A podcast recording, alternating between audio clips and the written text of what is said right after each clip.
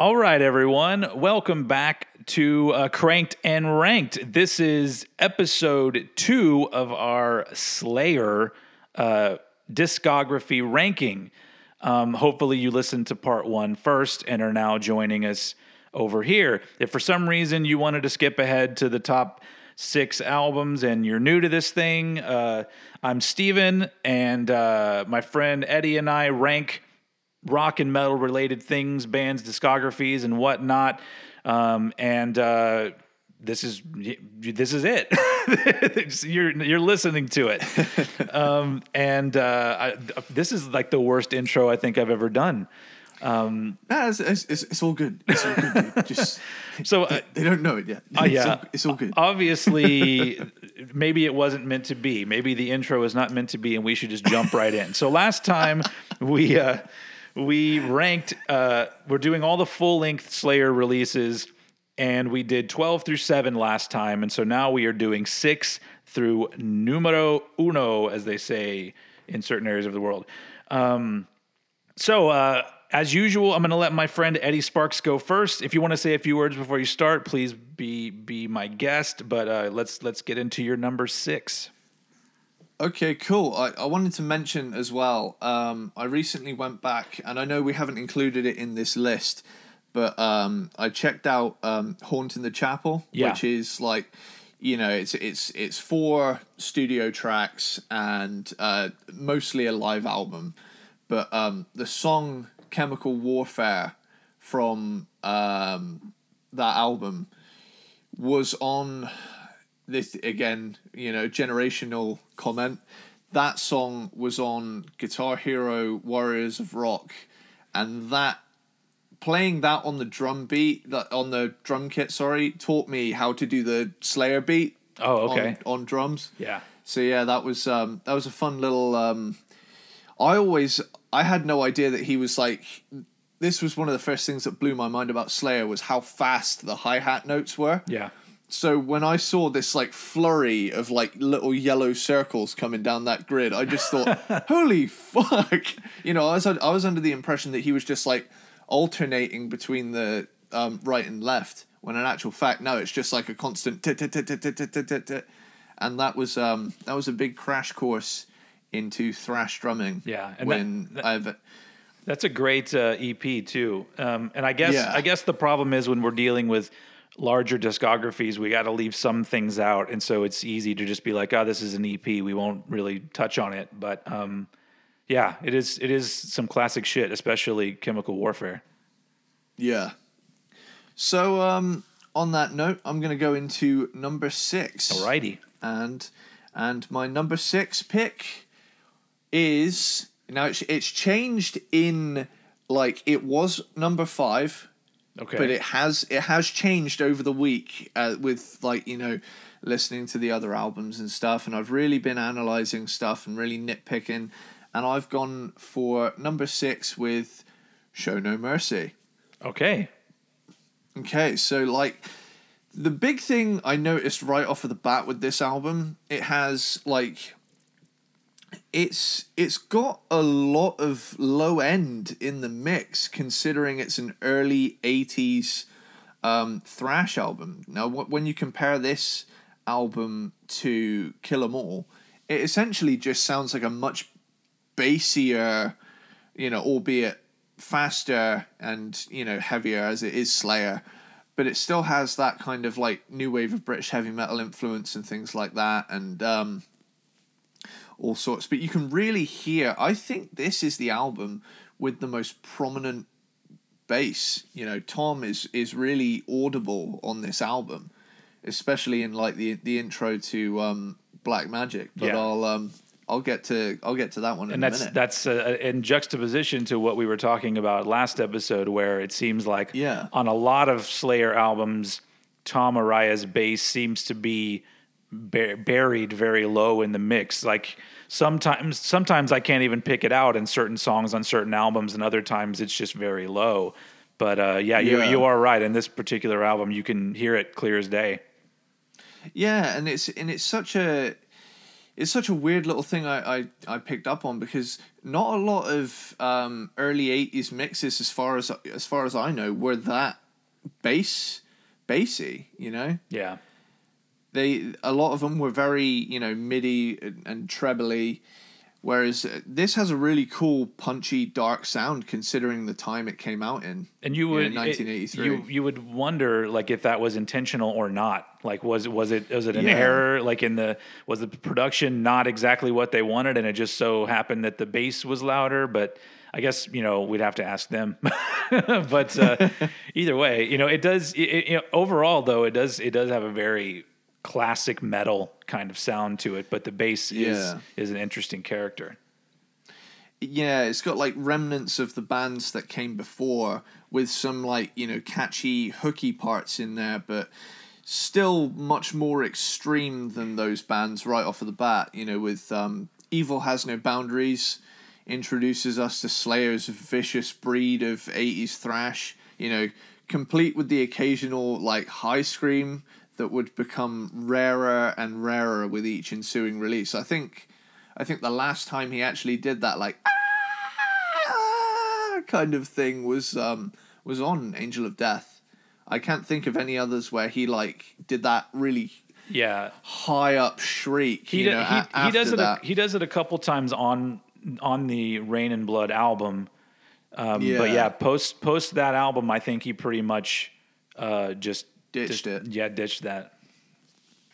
Yeah, which you know, I suppose as you as you do get older, certain notes get harder to hit if you're not like classically trained or something. Which you know, quite obviously, Tom was not. Tom was just, I'm gonna get up and I'm gonna and just just be the the gnarliest guy in town. Uh, yeah. Also, I think that that as they were developing their sound as what would become you know the Slayer sound, I feel like that way of doing that one vocal part it's almost like that was an old trope from the days of the past and it wasn't Yeah. it wasn't a slayer thing it was almost like that was an element that they didn't even need and he- was doing it for whatever reason because it always kind of some bands when they do that it always kind of catches me off guard because if the majority of their vocals are not like that and then just one word they decide to go ah! i'm just like well why? Yeah. why? And it's almost like they feel like they need to. And then slayer decided you know what? We don't need to. And i'm sure tom Araya was like great. Fuck that shit.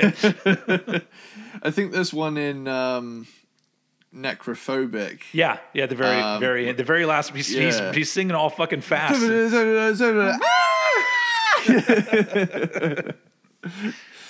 Brilliant. But yeah, I'll, again, I'll get to that song later. Yep. So we have um, we have track two, "The Antichrist," is um, one of the catchiest songs they've ever written. You know, this one almost reminds me a little bit of um, "Jump in the Fire." It's got that real hooky element to it, especially right off the bat as well. It's it's got that and it's almost it almost doesn't sound like them, but when it when it comes in uh, with the main verse, and it it becomes a Slayer song, but much like this album, this is Slayer becoming Slayer. You know, Yeah. you've still got you've still got influences left over, which becomes gradually more apparent as the uh, album progresses. As I'd noticed, um, "Die by the Sword" carries the same vibe as the opening track, although Tom sounds less vicious and more like he's straining to hit the notes on this one. But there there is an awesome mid tempo breakdown in the middle though. And um, Fight Till Death is another early thrash song on here, though still clearly displaying a less refined and more new wave of British heavy metal influence sound than the pioneering kind of extreme thrash sound that they would develop as the decade progressed. And then I think this is one of those times where when you hit the middle of the album, the best material is like dead center in the album because Mm-hmm. you've got the pairing of you know Metal Storm face the Slayer. You know that lead guitar intro is amazing, and following that one up with Black Magic, which in my opinion has to be one of, if not the best song Slayer has written, because I love everything about it. Yeah. all the part, all of the various parts are amazing, and it doesn't falter at any point during the song. We, You we know, I Black- think we uh, we fanboyed over that one at the, in the last episode too a little bit. Yeah, I just, I just fucking love Black Magic. I get goosebumps with that song. It's so good. Yeah, it's it's really like for for for that particular album, that's the standout track for me. That's the one that you can't just discard that album as just a debut where they're figuring out their sound Yeah. because in a song like that, I think that's when that's where they're they're dialing it in and they they they're like, okay, I think we know what we're doing now, and so yeah, it's fucking classic. definitely. And then you get to you get to what i would refer to as the maiden section of the record. Yeah, where they they kind of it's like they they they hit the mark on black magic. And then they were like okay here is all the now that we've ripped your face off with you know that gradual climb up to the climax that is black magic they were gonna show off some of their influences a little more. Um, so right off the bat tormentor could have been a maiden song. The only thing reminiscent of straight up slayer is the solo. And it's interesting to think about what it would be like if Slayer went down a more traditional, like Maiden Judas Priest kind of route, because I think this album they could have gone one of two ways. They they they obviously went in the more extreme direction, but um, can you imagine if Slayer went down a more not so much softer but more accessible route? yeah. I mean, that would have definitely been interesting. I feel like they could have pulled it off, but Yeah, I don't think we would be talking about them in the same respect that we are now if they had done that. They would just be another great metal band from the 80s. Um, Yeah. But I don't think that they would have um, defined, you know, a genre, you know, been one of the genre defining bands. Oh, oh, definitely for sure. And then Final Command also has that vibe until they go full speed metal, and then Crionics has this mega new wave British heavy metal vibe too. You know, there's a big chunk of like not necessarily thrash, but classic early '80s metal at the end of, you know, at this end portion of the record, and then Show No Mercy, the title track, rips your face off. It's a it's a fucking thrasher. And then all in all, a top half album for me, but they have yet to, you know, fully hone in on what they would become. So this is kind of like yeah, this is Slayer figuring out who they are. Yeah, and you kind of and you kind of have to remember that I think a lot of bands, especially around that time, well, maybe even today too, but especially back in the days of of getting record deals and putting out albums, that you know, if you had just figured out your sound and you have you know four or five uh, kick-ass tight songs and you got to record an album, then you're like, well, well, we have these other ones we have to throw on here too. So I think that's why that album isn't as great because I think there are some of those. We have these other songs and we need ten songs or however many songs it is to to fill an album. Yeah. And so, but I think every band has that. They they have they have to fit in what they have in order to make it a full length album. And sometimes it's just a bunch of of amazing songs, and other times we get to to hear the growth of the band, like where they kind of started it off.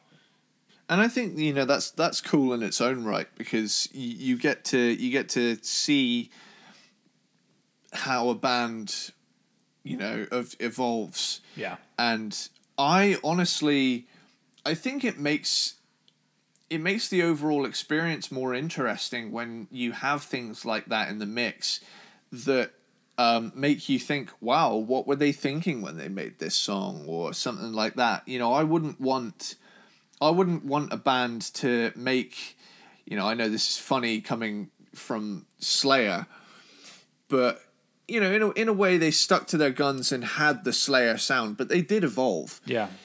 but it's I don't want a band to get a sound and then stick with that sound like consistently every single record. You know, I, I want a little bit of deviation, you know, maybe a strange production style or, you know, basically just don't make, you know, album part two or, or like, you know, back in black eight. Yeah. which I, which unfortunately I think that even some of the bands that didn't do that in the past, the some of the bands that are still around today, that's kind of what they're doing. They're like, oh, Yeah. everyone expects us to do this sound. So every three years, we're going to put out an album produced by the same person with a very similar sound. And the songs, even if they're good songs, they still sound very interchangeable with the three or four albums they did prior to that. And so it kind of sucks. Definitely. But I guess Slayer, for the most part, didn't really fall into that category o- overall. Like I wouldn't, I wouldn't hold them to that. They have, they have a couple Yeah. albums that I spoke about in the last episode that I do think sound a bit paint by numbers at times, but I think overall they did manage to give every album kind of its own character, which is admirable for for for sure. Yeah. And it's very easy to fall into this trap of thinking Slayer is one thing when and actually, you know, they aren't. They are, they have they have explored. They've just explored things in a way in the Slayer way, you Yeah. know, in that e- evil kind of sound, whether whether it be whether it be ridiculously fast or it be you know slow and sludgy. I I, I think Slayer, while they have had a consistent, they've had a consistent vibe.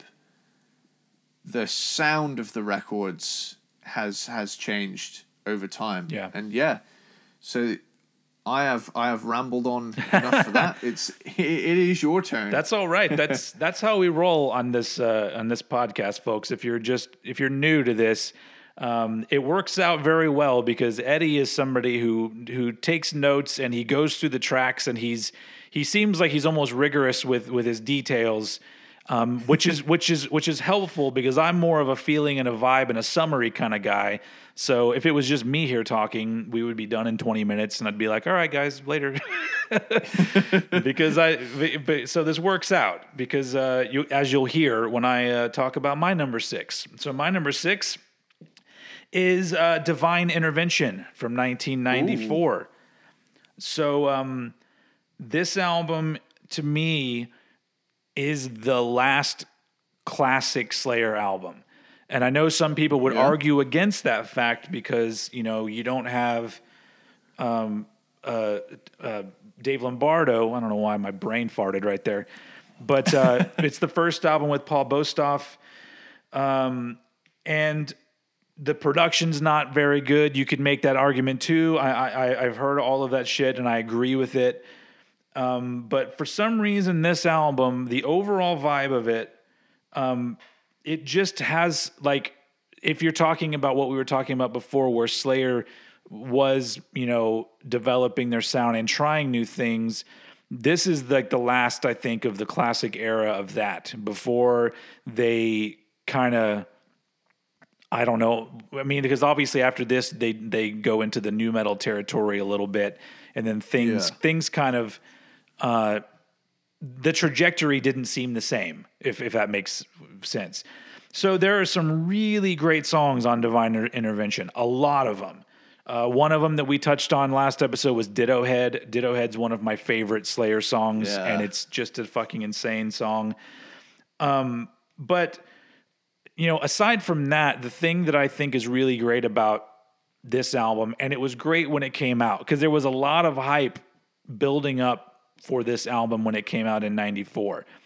And the thing that I loved when I got this album was they still stayed really fucking heavy and for the most part really fast. And this was in Yeah. 1994 where everybody was slowing down. Everybody was making sort of altered versions of what they were doing. Um, I mean, people like to point out, you know, the the thrash bands that can do no wrong, like you know Exodus, but Exodus put out an album that was pretty toned down for an Exodus album uh, with Yeah. uh, Force of Habit, which I love that album. But um, I think out of all of those bands, I think Slayer was the one with this particular album, but they they they kept going with a lot of those classic Slayer elements, even though they they were now making an album in 1994 when music had had the face of music had changed, especially metal. Um, so yeah, the fact that they didn't move away and shy away from still doing some fast, thrashy stuff and some real heavy songs um, is pretty great. Um, and I don't know the the over the mostly with this album with me it's the overall vibe and you know once again maybe I have to chalk it up a little bit to nostalgia because I remember the album being out and listening to it a lot and it gives me a nice uh, feeling of what what the musical world was like in 1994 and how this album really stood out. Um, and of course, like a lot of albums, um, this one loses a bit of its steam on the second half. Um, but that's I don't know. I think that happens a lot, especially with albums in the '90s.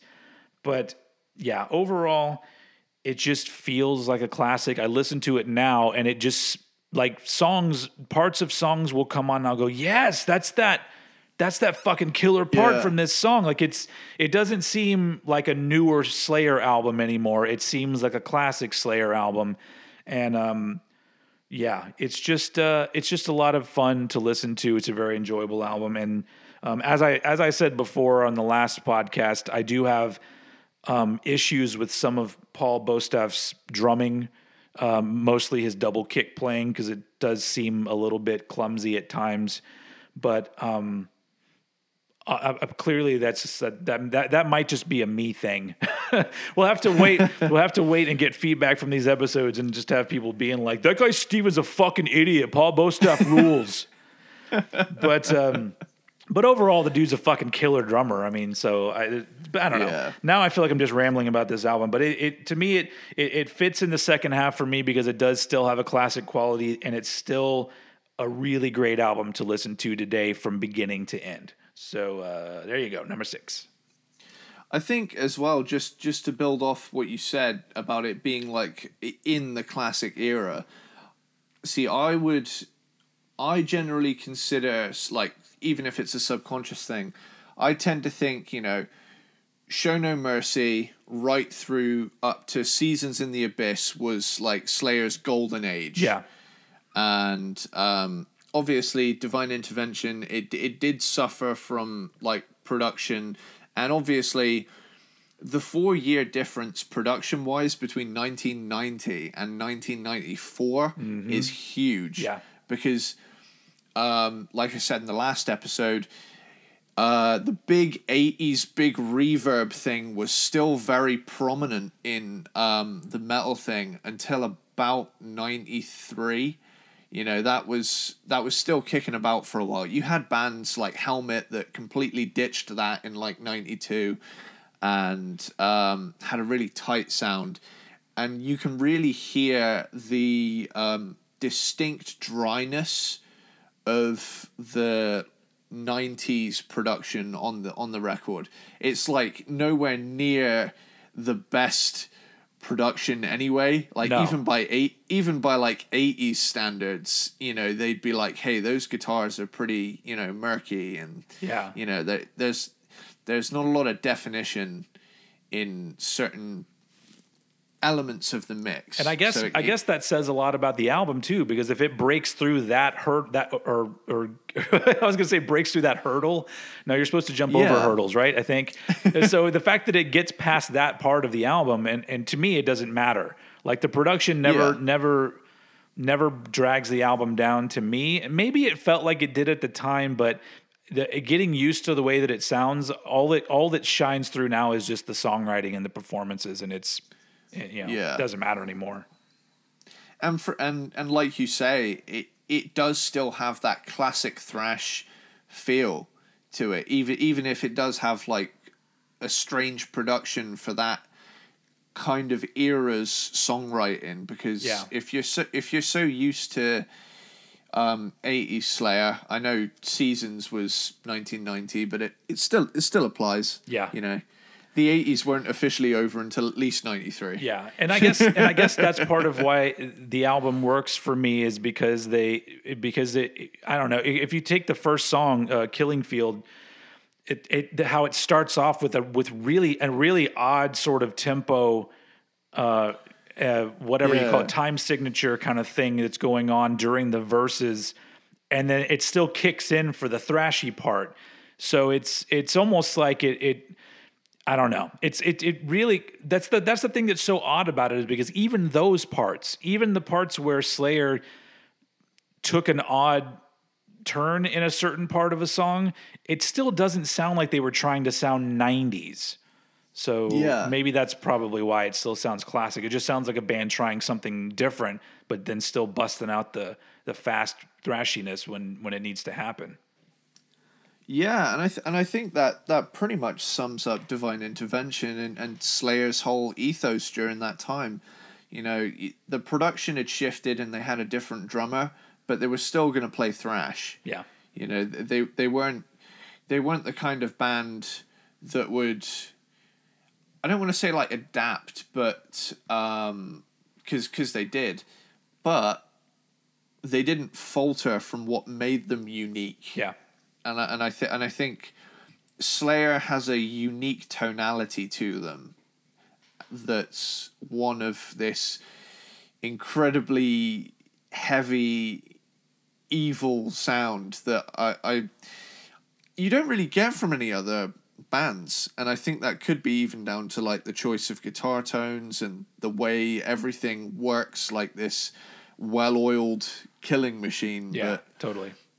it there's so many thrash bands, but I I don't think I've ever heard any that can replicate the Slayer sound, even in like cover. There's- even, even in like covers. Yeah, there are some others that have that edge that that it's very extreme, like you're like you know like violence and uh, and devastation and bands like that that are that I think are are contenders for being in the same arena, but Yeah. um, I really don't think those bands would exist without Slayer anyway. Yeah. so De- definitely.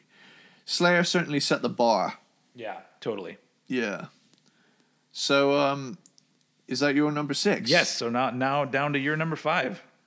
Cool. So my number five is 2001's God Hates Us All. All right. And uh, this one I would consider something of a guilty pleasure, but it, it it's an album that helped me through a bit of a rough time. Um, I'm I'm aware of some of the leftover like nu metal tropes in it, but this album hit me right in the adolescence. so it sounds like how I would have wanted that nu metal sound to be. You know, So wait, how, Less- how old were you in two thousand and one? Oh, right. I would have been three in Oh, okay. 2001. Okay. But, um, yeah. For a second there, I was like, "Wait, were you?" three-year-old me. Oh, okay, so you didn't hear it at three. Okay, never mind. I get what you're saying. Nah, yeah. It, it was it was an album that I, I say came along. It was an album I, I started listening to around kind of a, a, a dark time. And, you know, the angry lyrics came at a time when I was in a dark place and all I wanted to do, you know, I, I was like peak outcast edgy kid at this point and all I wanted to do was just get into fights and shit. I never actually did it, but you know, this album was a good outlet for that, you know, that inner rage. that at the album time. feels like a fight. It really, you know? it really does. You know that, and like while while the while the lyrics may seem cringy and like too on the nose at points, I feel as though that they were so direct. They perfectly summed up how I feel at the time, like that kind of punch right in the face kind of feel that you do get from this album. But they they were like- they were direct in a way that did, I don't think it. Maybe there are some cheesy bits here and there, but the fact that this was around the time that we were also doing a lot of these nu metal things, like I think Slipknot lyrics are laughable almost all the time. Yeah, and and this doesn't come across like that to me even though it's very direct and and i don't know it, it never it never came across as funny there's funny bits i guess Yeah. but yeah it seemed like it was of its time like it was that's how that's how things were needed to be said in 2001 definitely just just straight to the point. You know, I'm gonna beat your fucking brains out kind of thing. Yeah. but it's it's like the songs like Exile and Payback, you know, really tapped into that part of my brain that just made me want to, you know, go on this fucking one man rampage. Yeah. Plus, like I, I have to admit, like I, I still grin every time he does the payback's a bitch, motherfucker. Like it, like Yeah. it, it makes me smile, and I don't, I don't know. I'm not, I'm, I'm probably not supposed to smile there, but it, it really does. It hits, it hits some sort of happy nerve with me, where I'm like, oh, that's, that's, I know, right? It's perfect. yeah it's it's it's almost like that kind of like evil grin you get from like doing something a little bit you know perhaps illegal or frowned upon but you don't care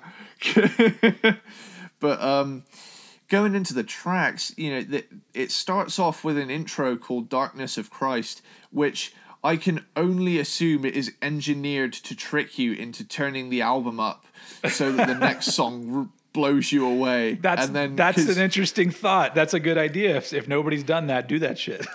like because because when you listen to it it's like very it's almost like eq'd to have no punch. So you're listening to this new album and you're hearing this like muffled version of slayer and it's like god those drums sound really tinny. And you're like that was the first track? What the hell's going on here? And then Yeah. and then you know disciple rips your skin off and eats it. And then you know that that song there is um not would you call it the title track i, suppose because it does I, say I do. I tend to forget what it's called, and I always call it "God Hates Us All," even though it's not called that. yeah It, it feels like the title track because the the title is in it. But um, Yeah, that's a yeah. that, that is that is a that is a top ten Slayer song for me too. That's a that's a fucking classic. definitely because i remember the first time i heard this and it was on the big four uh show dvd and i Oh, was yeah. like Slayer did a song like this, you know, and that's the that's the same reason Jihad is another one of my favorite Slayer songs. And then you know, song "God Send Death," you know, switches between classic, you know, speedy Slayer while incorporating that groove element they explored during this time. New Faith has a deliciously brutal chugging guitar tone. Um, Cast Down. Cast Down sounds very Roots era Sepultura, similar to the sound the band used a lot on the previous album. Um, and then here I am at the most guilty pleasure Slayer track in their entire discography for me. I think this was like at number one on a list somewhere for like the worst Slayer songs. but I absolutely fucking love it. It's um, Threshold.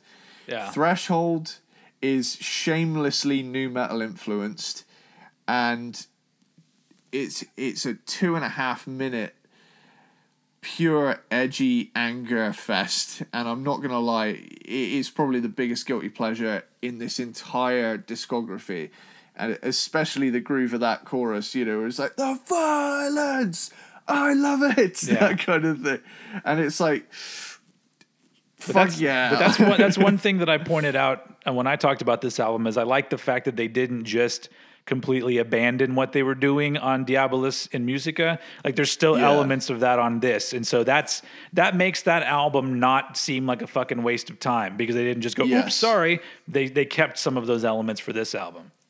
I feel like this is the album that you know that one should have been in in a in a way. Like not not so much that that album shouldn't have happened, but I think th- um Diabolus was like the experiment and this was the, you know, end result. This was the product we managed to get by exploring those sounds on the previous ra- record. And then, you know, you've got Exile. It's it is is pure rage, and the line, you know, I love the bit where he just goes, "You self-righteous fuck, give me a reason not to rip your fucking face off." Yeah. and it's got that, and it's got that, you know, kind of head bopping, nu metal feel in there mixed with the Slayer thing, but it does it in such a way that you know, it doesn't feel corny to me. It feels like just a different version of a band I love doing something that's less, you know, Satan oriented and more just let's go out and kill some asshole. Yeah. but yeah, and you know, I'm probably going to say some very worrying shit during this segment of the podcast, but I'm actually I'm actually a very level-headed individual, you know. Um, but it's just this song, the, these songs during this time, I think were a big help as to what made me who I am now. and I, I think that that I think that that could be said about a lot of metalheads. Like I think we, it's like therapy. We get out Yeah. the aggression through this music, and and I feel like people that don't listen to aggressive music, I think that like that's why they have to shoot guns and shit because Yeah. because they just don't they have to get it out somehow.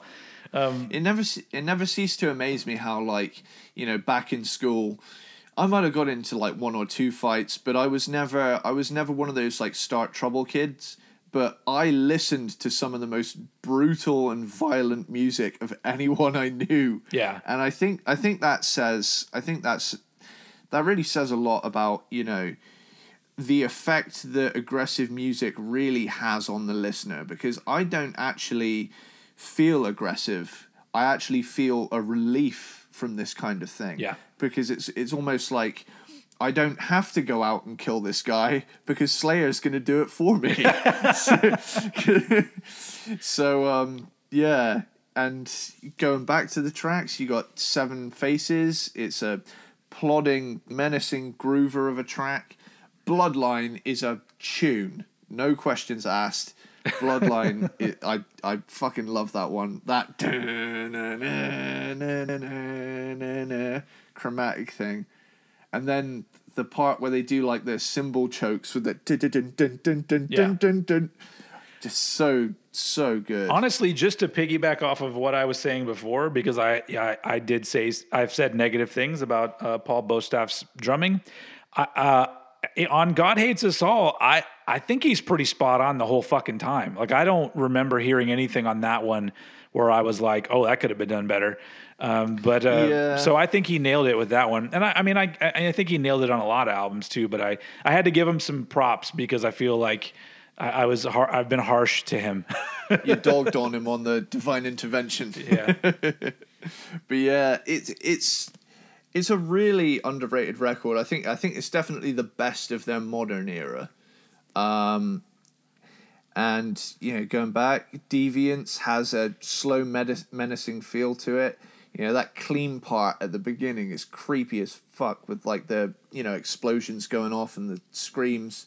And you know, I know it's kind of it seemed like an odd choice to use the same scream like four times. Yeah. You know, it's like, is this person just like respawning in a game and keeps getting killed? And they only had like one sound effect for that person. but yeah, and then I do detect. Um, you know, you were saying about Slipknot a little bit earlier. I do, I did detect a little bit of Slipknot influence about halfway into Warzone. If you listen to those drum fills in that like kind of break section, they're very Joey Jordison Yeah. in their in their style. But that really is the only you know besides maybe the tuned down element and maybe some of the riffs.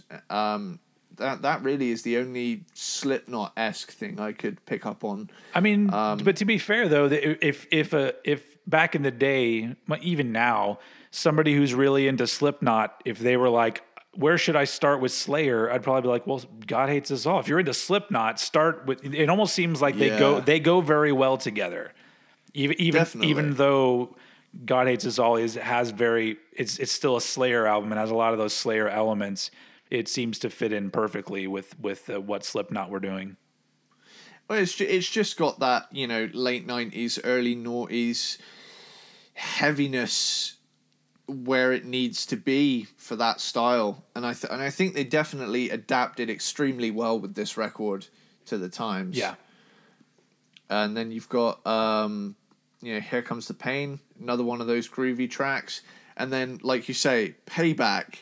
what a fucking what a fucking album closer. I know that there's a few more I know there's a few more tracks on like certain other versions, but this would be like the main album closer, wouldn't it? Yep. Apart from like but bonus tracks. Um, so to sum this one up in a sentence, this is the best modern Slayer album in my opinion, and it feels weird referring to something from 2001 as modern at this point, being as we're nearly 20 years removed from that. But um, I had a little interesting idea here to um, ask you when would you say modern metal began? Because I would generally, I tend to think, you know, like I was saying with the production shift of um, Divine Intervention, I would say probably around about 94 with like Korn's first album and Machine Head's Burn My Eyes. They definitely signal a definitive shift in focus to, to more of a low end yeah. oriented groove kind of thing. I mean, I know Pantera was doing it, but they still had a bit of an old school feel. Yeah, I, I really do. You, I, you, I, I, I probably could hear you know many different perspectives on this, and I would think that they were all probably correct. But but to me, I don't think it was until probably until the first Slipknot album in the late '90s, because even Korn and all of those bands, um, you listen to it, and it, I, you know, it, it still seems a bit removed from from what you would traditionally call metal, even though it's heavy and it has elements yeah. of metal. Um, I think that's what in in my uh, memory, when the first Slipknot album came out, the thing that set them apart and made them an interesting band to me was the fact that they seemed like metal, but they also yeah. seemed like they could play shows with Korn.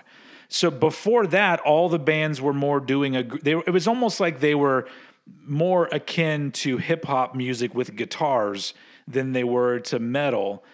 And so finally, because like when uh, when was the first when was Lamb of God's first album? Oh, you're talking. Was that also late Lamb... '90s too, or was that early 2000s? Because weren't they Burn the Priest yeah. before they were Lamb of God? They may have yeah. been late '90s, but it seemed like all Very of those all of 90s. those things were happening around the same time, where you had these bands that had modern elements taken from, I guess, what the nu metal guys were doing, but they were making what I would consider metal. And so that's yeah. that's where I think it started, and that's why I think God Hates Us All fits right in because that it sounds like modern metal, but that and yeah, I don't know. It's very it's very weird to think about it because as you brought up, it's been 20 years. Um, and it, yeah. I mean, it's been 20, 21 years since the first Slipknot album. Um, and or at least I think it was 99. It was 98 or 99. Yeah. I don't really remember. It was not, it was 99. Yeah. Um, but even I, I don't think that there's been a radical shift in what's considered metal since then. Because even even though you have bands trying to do other things here and there, incorporate electronic elements or dance music into their metal, it all seems yeah. like it's all still connected to what started in, in the early 2000s and late 90s. So, um, it, I guess it goes. It's the same way that you could take thrash metal and say, "Hey, it started in 1983," but then you could say, "Oh, it has a lot in common with bands from the late 70s." So you could say that yeah. modern metal started in 99 or 2000, but it has a lot in common with Pantera and Korn and those bands. So um, yeah, it's a really interesting thing to to discuss because it, it is all how you perceive the music, but um, it, it does, yeah, calling modern metal something that came out in 2001 doesn't sound wrong to me. It still sounds like that's modern, maybe because of the yeah. new the new millennium. Maybe that's how why it feels that way. That that's what I tend to go by. You know, um, you know, save for like a lot of late 90s stuff. I do think that before we move on to our um, number four, is it? Uh, my, my number five. Number, Oh, you're, you're number five. Yeah, I think just to just to wrap up on this little little bit, I don't think there is any other decade that is quite split in half as the nineties. yeah, Be- because like you know the first five years were grunge, and then the next five years were um you know, the more modern stuff, what would become to be known as modern.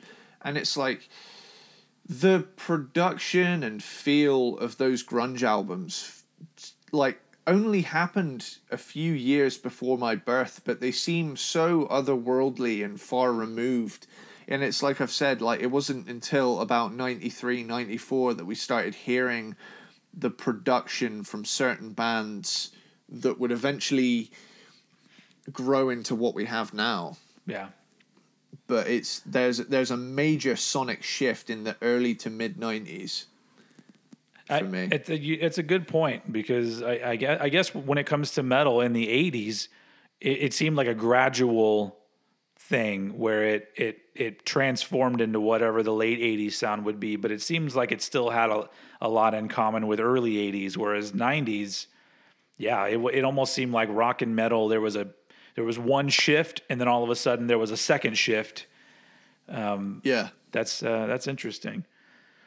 Um, but yeah, so we we have we're on to my number five now. We're, we're this is a this is a long winded podcast here, which which I you know what I I had one comment saying they liked the long winded podcasts, so I'm like this one's for you, dude. hell yeah All right, so moving on to my number five. Just like you said, God Hates Us All to you is the best modern Slayer album. Number five is my pick for best modern Slayer album, and that is World Painted Blood I from feel 2009. i feel so bad because like i i put world painted blood like right at the bottom for me Hey, that's all right.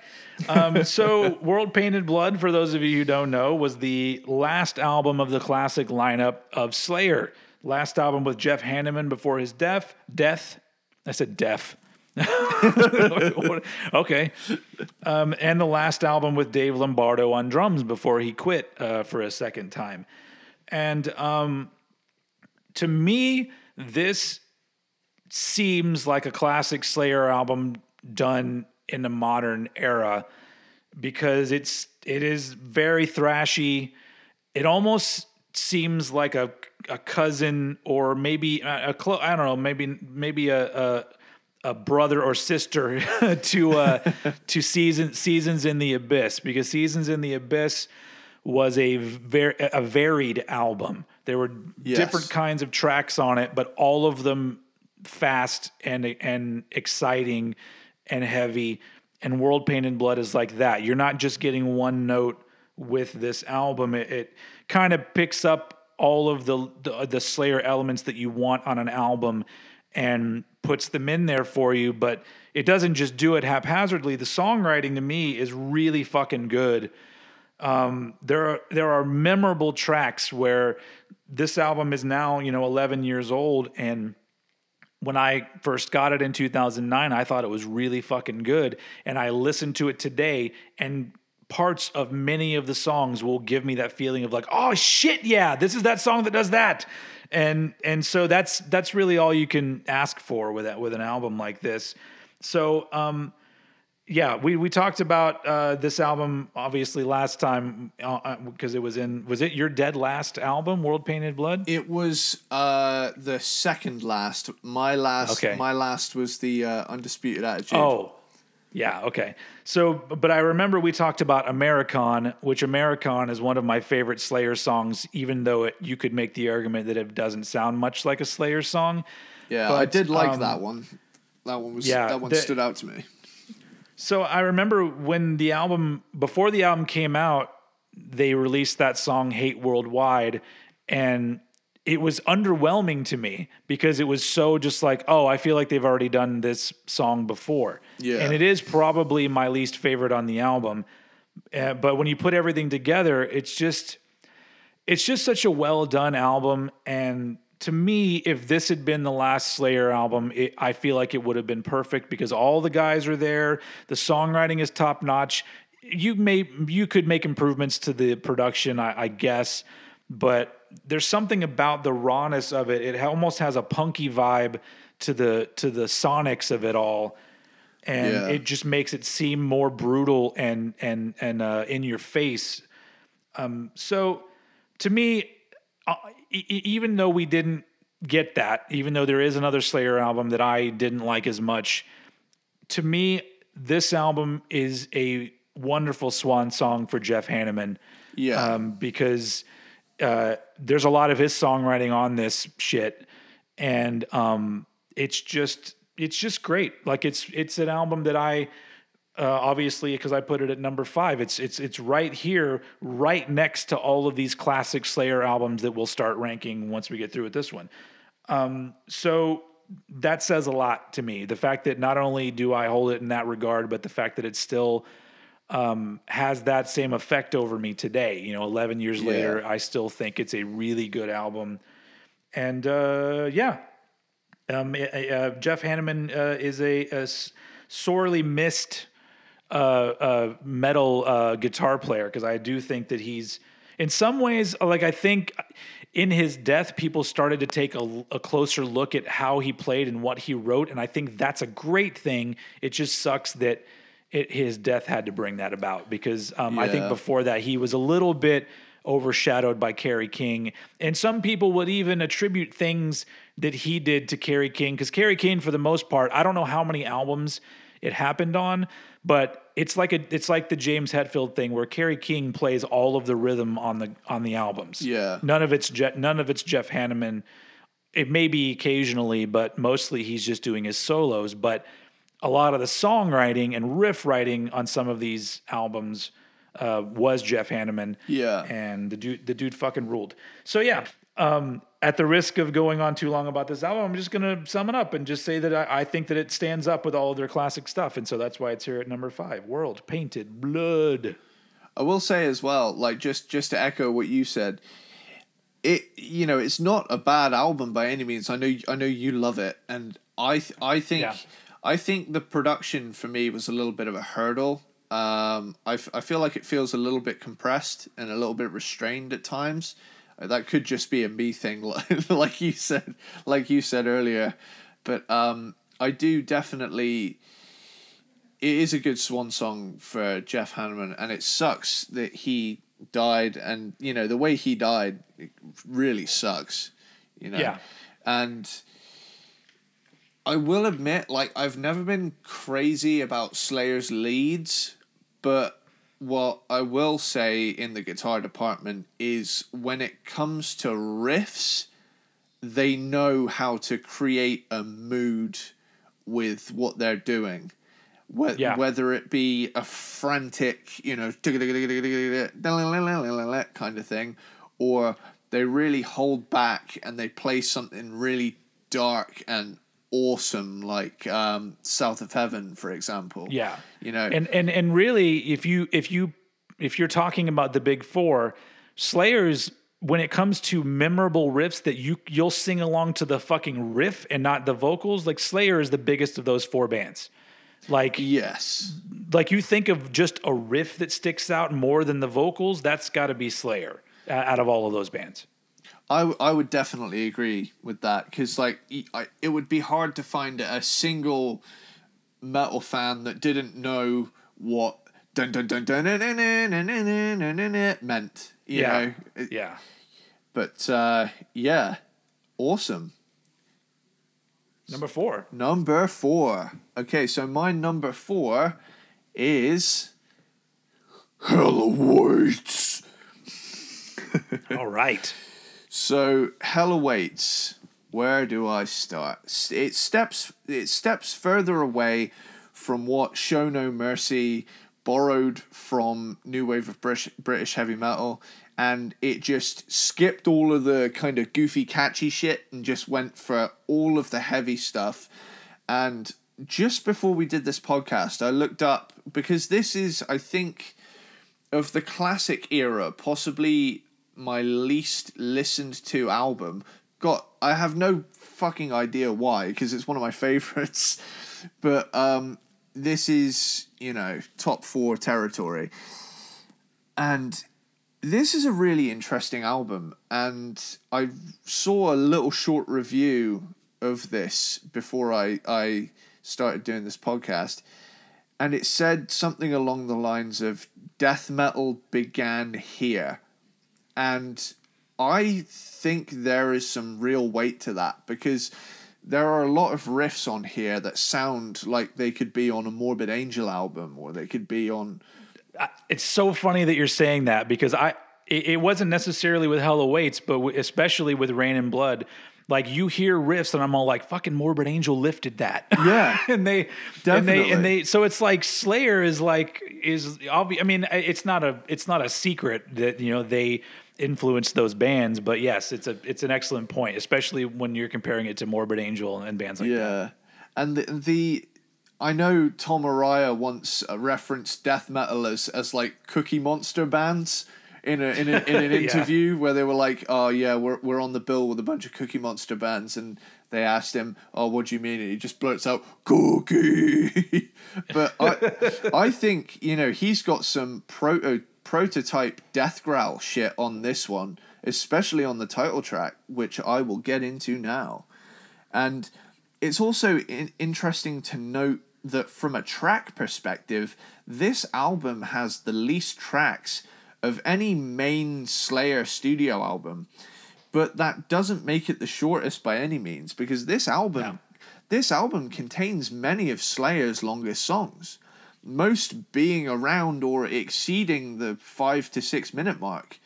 And the majority of Slayer songs like before and since have all been in the kind of two, three, maybe four minute ballpark with, you know, notable exceptions here and there with like Seasons in the Abyss and whatnot.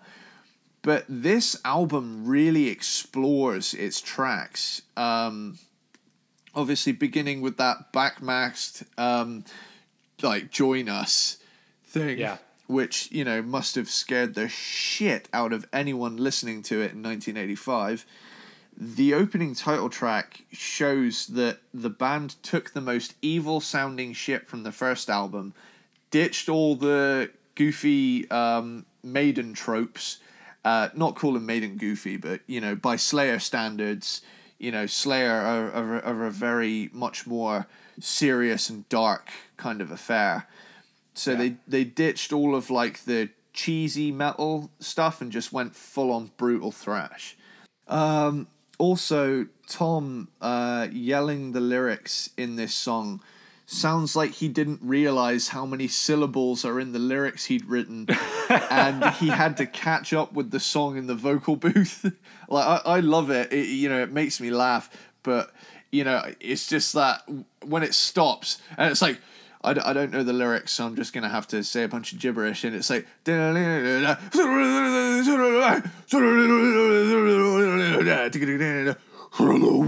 It's just such a chaotic, awesome way to open an album because it completely, you know, Show No Mercy has its moments, but it's still a very light album in comparison to their later work Yeah. and um, Kill Again, you know, further cements a more brutal sound in the band. You know, Gone is the goofy eyeliner. We're just here to kill. You know, at, Dawn They Sleep is one of the earliest examples of the really, really evil sounding, slower stuff that they would explore on South of Heaven and Seasons in the Abyss. And the lyric blood sucking creatures of the night is also 80s metal gold i th- i think you know that's probably that's possibly a highlight definitely a highlight on the album for me you know praise of death cranks up the tempo for this onslaught of classic 80s thrash brutality necrophiliac has a badass riff and then another one in the breakdown and i think it's important to note as well a lot of these song titles are very death metal, you know? The you know, kill again, uh praise of death, necrophiliac. You know, this is like leagues above stuff like 2 minutes to midnight and breaking the law. You know, this this isn't just this isn't just um, hey, turn that music down. It's I don't want you listening to this stuff. and then um, Crypts of Eternity, probably the closest to Show No Mercy, but even this is incredibly heavier than the previous album. And then finally, an interesting thing to note here is hardening, hardening of the arteries goes that full pelt thrash slayer mode for that first two minutes and then bookends the album with a reprise of the Hell Awaits intro, which I think is a really cool way to end the album. Almost Yeah, I agree. almost symbolizing the this eternity of hell, you know, and it, that's a little poetic thing I, I dug into there. I, I don't usually pick up on that kind of stuff, but I think bookending the album with the way it started and then fading out that same intro at the end, it's a it, it's frightening, you know. It, it's, Yeah. it, it's almost it's almost like it's almost like the songs in this album um, are doomed to repeat forever, and they're all in Yeah. Like some kind of hell themselves, you know.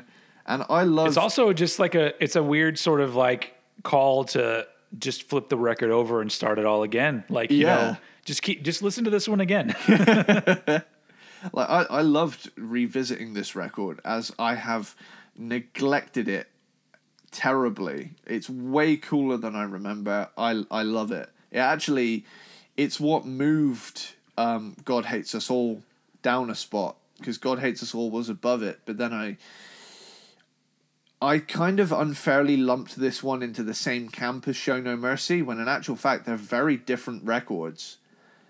And I think I think it's very easy for people to think, oh, Slayer, start with Reign in Blood and then go from there.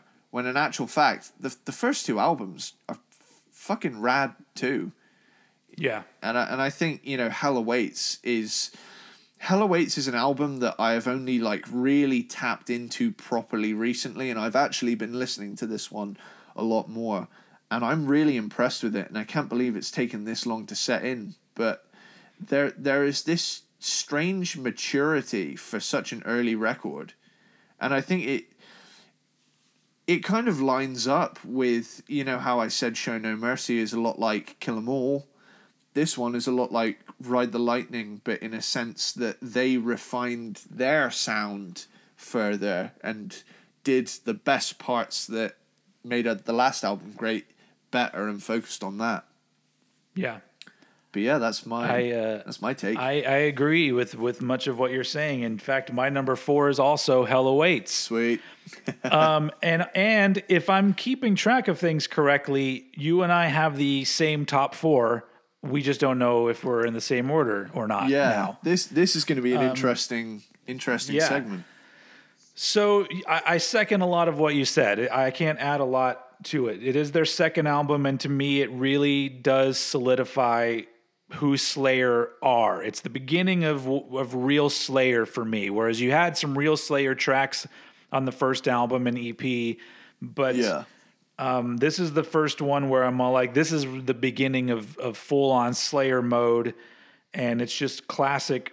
There's just so many classic songs. You, you named them just starting off with Hell Awaits into Kill Again into At Dawn They Sleep. That three song grouping right there is just so fucking great that Yeah. I almost don't, I almost don't need the rest of the album because it's, it's that good. Yeah. Um, tons of memorable riffs. They they got the the memorable Slayer riff thing really kicking into gear on this, and it's an overall improvement in songwriting from the first album.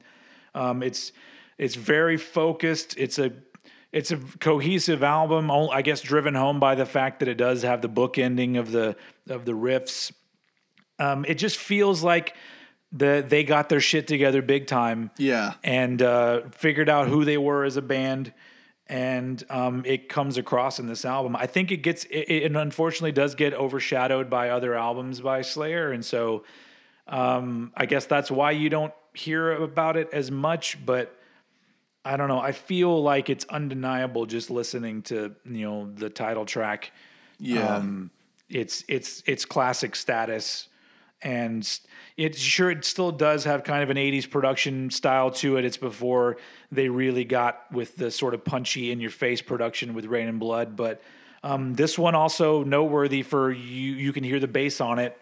Yes. Um, it's not as prominent as it is on Show No Mercy, but um, you can you can hear the low end really well on this album. Um, which brings me to an interesting thing that I, I never noticed until this last time that I listened to it. There's a midsection on Crypts of Eternity that's a very cool midsection, but you clearly hear Tom Araya fuck up on the bass guitar. You, Yeah. hear, you hear him you hear him do a stop that doesn't happen until the next four bars or whatever and then you hear it happen again and i go oh he was confused about where he was i went back and listened to it like three times i was like there's no other reason why the bass guitar would cut out at that one part except for he thought it was the next run through of that riff You know, I, th- I think so- I know what you're talking about because I think I heard something, but I didn't take any notice of it. But yeah yeah, it's interesting. And so like there's a part of me that goes, maybe that's why they started turning down his bass in the mix. what we did, what we, But I mean, ob- Yeah. Obviously it wasn't a big enough deal that they. I mean, I'm I, maybe they didn't have the time to go back, or maybe they were just like, "Fuck it, it sounds fine." what we don't. it doesn't know, take away from the album at all. I, I just I like finding little nuggets like that inside of albums of like, oh, like you'd like in uh, on Kill 'Em All where there's a uh, I think it's on uh, Phantom Lord or one of those where Kirk flubs a, a solo. Yeah. that he hits the wrong note, and I'm all like, I love that. Don't i don't want them to ever go back and change that. I love that. There's there's a guy called um I think he's he's he's Ukrainian. He's a YouTuber. He he does a lot of um videos about like facts about Metallica and stuff. I think he's called like Antre Andrei Vasilenko or something. It's um but if you type in like 36 crazy Metallica facts or something, he'll pop up. And um he did a video um, where he showed like stuff buried in the vocal mix of um, the first like kind of three Metallica albums. And I know this is a Slayer episode, but this is something cool for the listeners to check out.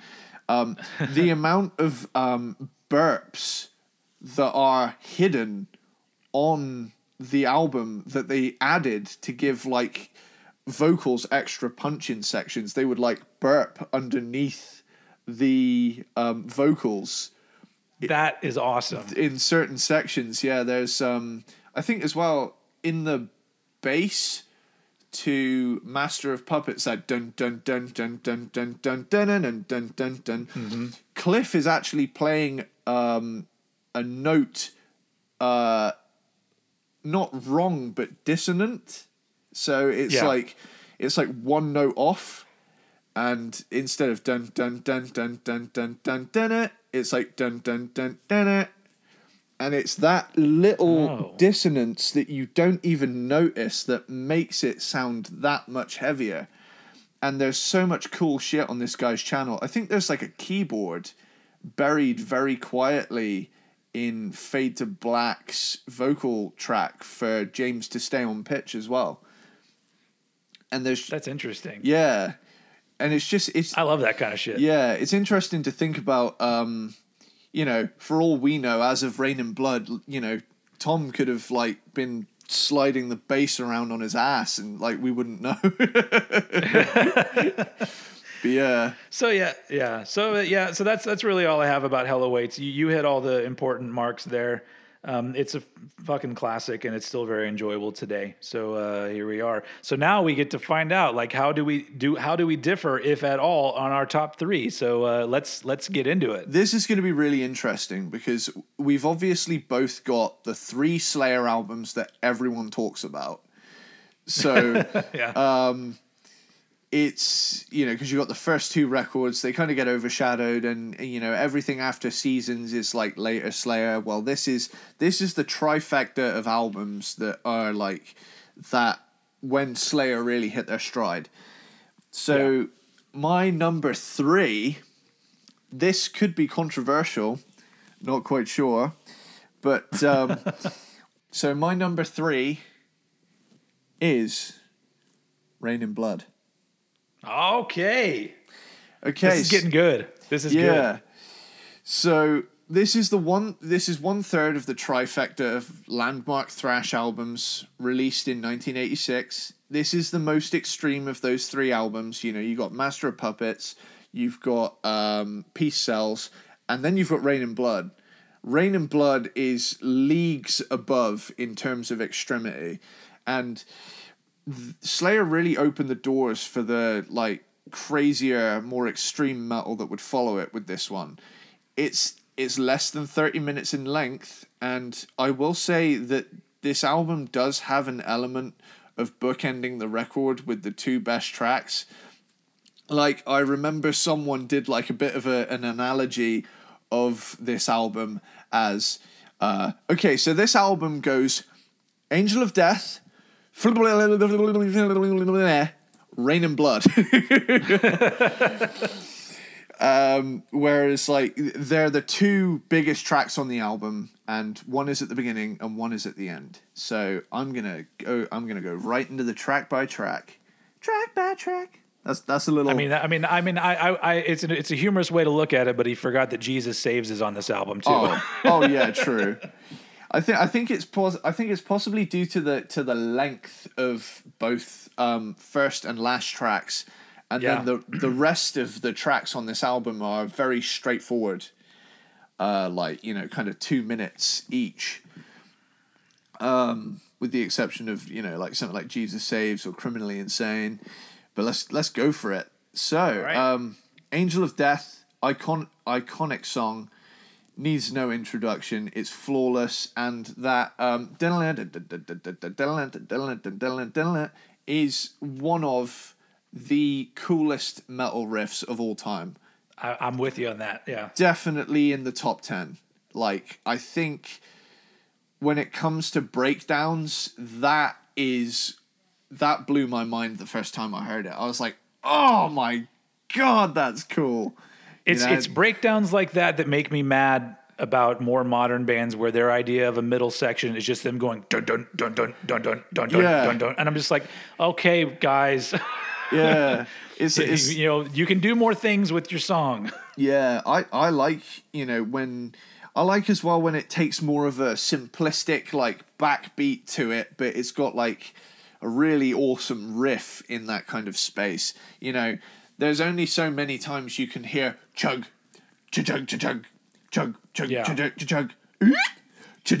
That's, that, that was that was a little pinch in there just to spice things up, but yeah.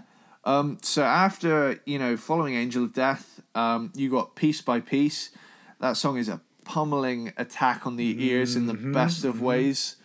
You know, only to be followed by Necrophobic, this all-out speedy 100 seconds of oh, holy fuck! That's in, you, that's that's in my top ten Slayer songs too. r- really.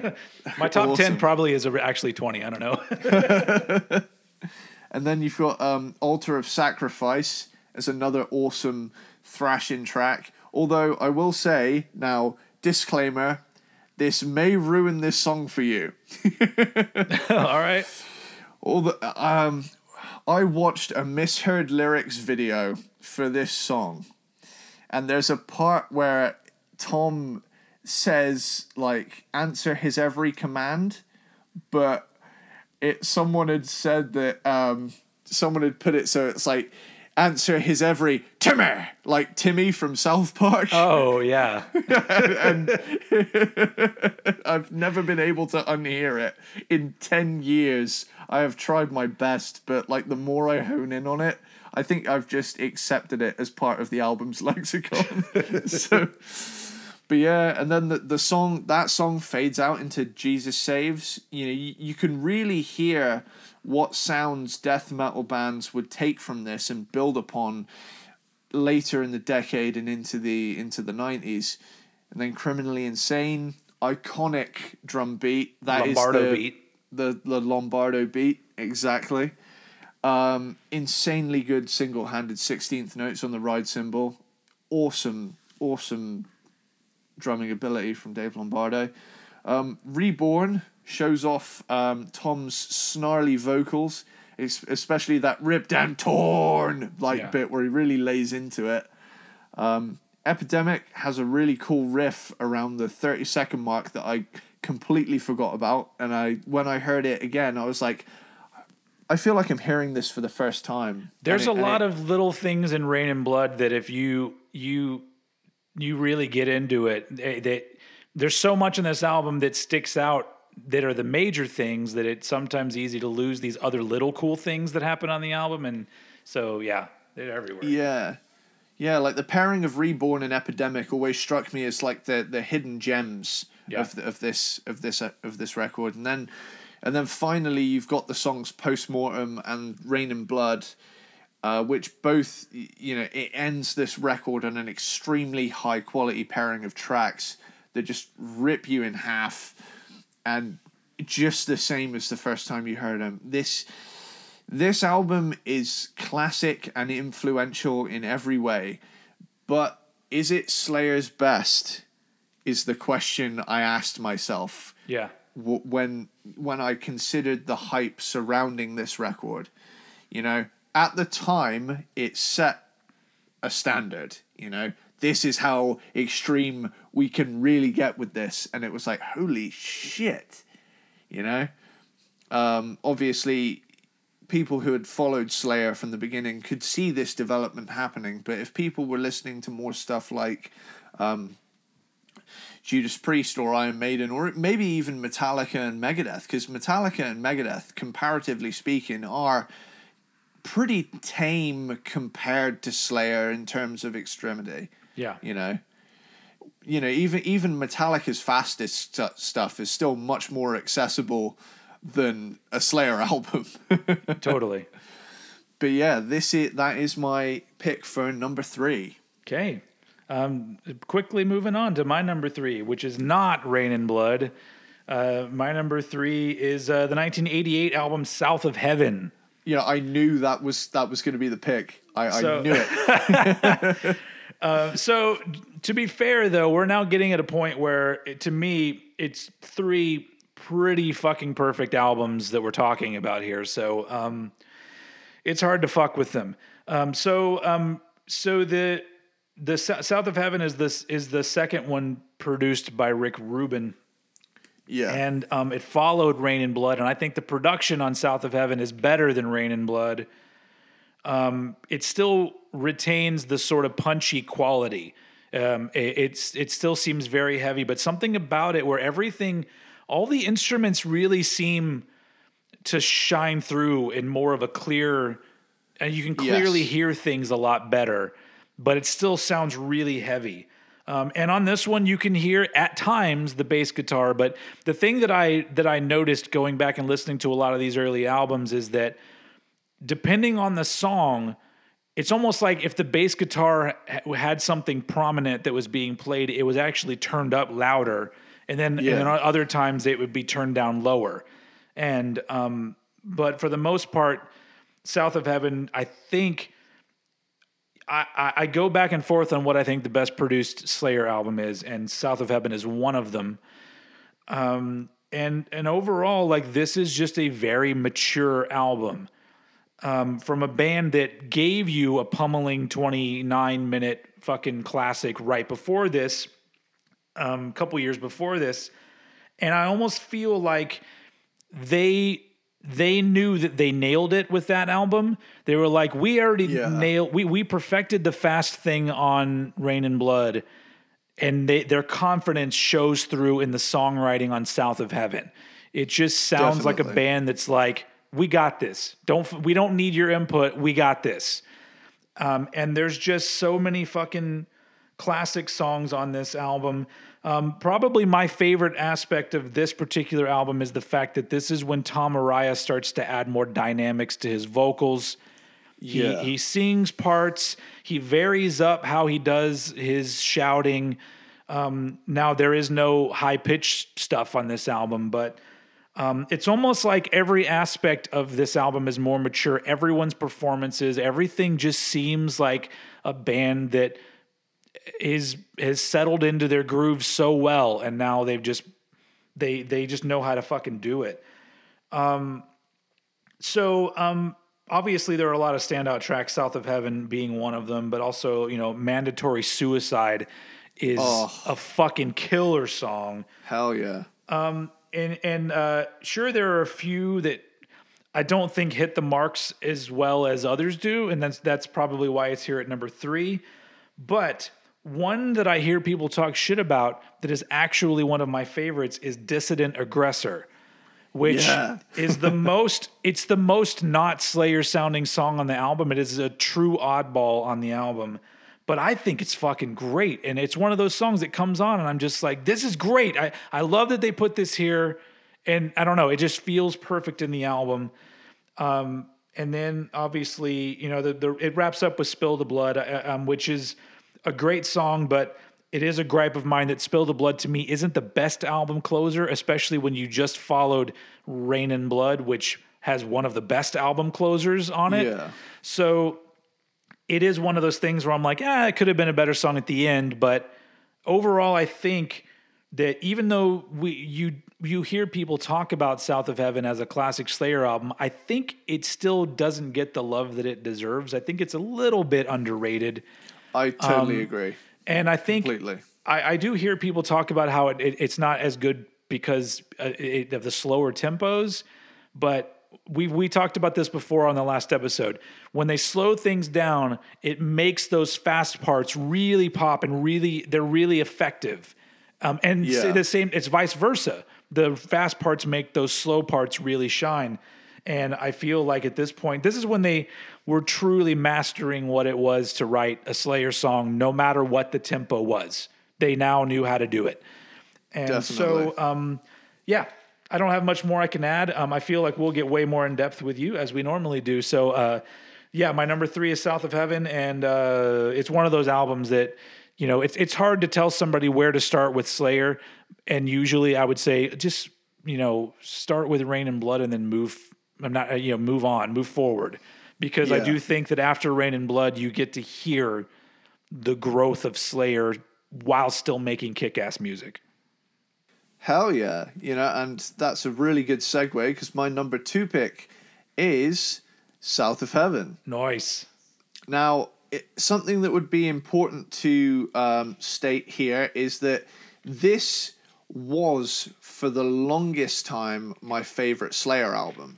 This would have been number one had I not analyzed it comp- and compared it to what eventually would become number one, which uh, obviously we've narrowed it down. We know what it is. Yeah. I'm not. I'm not gonna say it. I'm not gonna say it.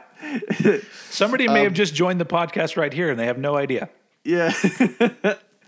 I I love that they slowed down on this album. It was it was actually a tradition of mine during high school that um, I would usher in the new year with this album, and I would try and time it so that um, the intro to South of Heaven would be so perfectly timed that when when shit gets real and when it goes would would come in like right when it strikes midnight. That's that's a hell of a tradition. I, I would I would like to do that myself. yeah, I, I I think I did it for about three years straight, probably from about like t- either 2010 or 2011 to about 13 or 14. And I just remember that being such a defining event during that time. It was like, oh shit, New Year, got to put on South of Heaven. You know? and um, th- this would have been my top pick until I made this list and really gave it some thought.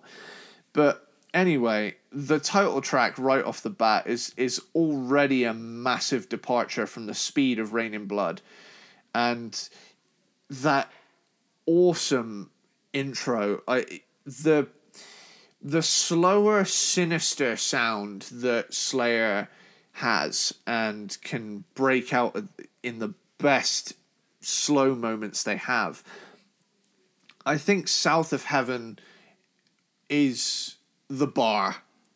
That opening track is how to how to give the listener goosebumps at the start of a record. That one always never fails to you know I know it's an album and I know it can't hurt me, but every every single time I listen to that intro, I get kind of scared because I'm thinking, "Oh shit, this album's called South of Heaven, and where I'm going, it, it ain't good," you know. and it's and it's just that, oh, I, I cannot put into words the feeling I get whenever I hear that intro because I just think, oh shit. it's almost like it's almost I've always envisioned it as almost like a roller coaster, and not in the speed department, but that gradually increasing thing. It's almost like you're slowly being taken up to the peak, and then when everyone comes in with that. Oh, it's like going right over that and being thrown into this pit. I mean, it- I mean, you, you somebody could argue. I don't know. Like, there's a part of me that I could I could hold that song as more iconic with Slayer than even Rain, Raining Blood um, Yeah. because it does. It's a vibe and a and it's a thing. It's a Slayer thing. Like I don't know. They had that way of crafting those those riffs that sounded really evil. Like oh shit, some shit's Yeah. about to go down, and and um, there's something to be said about that. Slowing it down made makes it seem more eerie. And Yeah. so yeah, and that's that's you know echoed by the production choices they made on this album it's like you said it it's it retains that punch but it's got more space to play with yeah, because with the slower tempos you know the more dry sound isn't going to be as effective so you need to create a you need to create a bit of a larger space to play around with because you know i would liken it to um it's almost like Reign in Blood would be like landing on the beaches of Normandy. You know, you're already being shot at right right off the bat. Whereas with South of Heaven, you're in this, you know, kind of really dark, evil area being hunted by something. it's it's almost like like uh, a lot kind of to to to piggyback off what you're saying. It's like if if you were choosing ways to die. Reign in Blood is kind of like a horrific car accident where you're you're it's like your world is just turned on its ass and everything is upside down and and it happens Yeah. in a flash. And then South of Heaven is like being buried alive. Yeah, It's like dude. you hit you, you literally hit the nail on the head. that is that is the best analogy I've heard for the the vibes that Slayer Slayer can create. yeah. And I th- and I think um, there really is something to be said for the way that Slayer chooses to open their records, because you get one or the other. You know, there is no in between. You either get hit in the face or scared shitless. Yeah. You know, it, and it's one of the two. And I, Hell Awaits kind of opens the same way with that, um, like slowly um, fading in that like join us kind of thing, and then Yeah. then it gets gets going. But I just love the fact that this opening track. I love that we're elaborating, and this is only the first track. Like this is this is how much I love this this record, and it pained me to have to put it in second. But you know, after after some evaluation, I I had to put the other one above it. We could probably just agree that this is the three part number one. yeah. but yeah, oh, it's, it it's just so good. And then when track one finishes, they let the guitar feedback ring out, and then it fades into one of the faster tracks on the record, Silent Scream, and oh, it's, that really hits you with the double kick going on, and it's people always slag this album off for being too slow. I feel like lack a certain maturity in in understanding music Yeah. because because like yeah, if you don't like slower, that's fine. If you come to a thrash band wanting speed, I understand that completely, but just sit back with this album for a moment and, and let it take you somewhere because it Yeah. even in the slower parts it, it's I I struggle to think how anyone would not be blown away by this album. Well, if you, I mean, even if you look, if you look at any of the thrash bands from the '80s, not just the big four, but any of them, they had slower elements on certain albums. Sometimes an entire album was a slower turn. And I think the idea of thrash metal needing to be fast and brutal all the time is, uh, to use. Don't, I'm not trying to disparage to disparage a uh, generation, but it seems like a millennial thing yeah.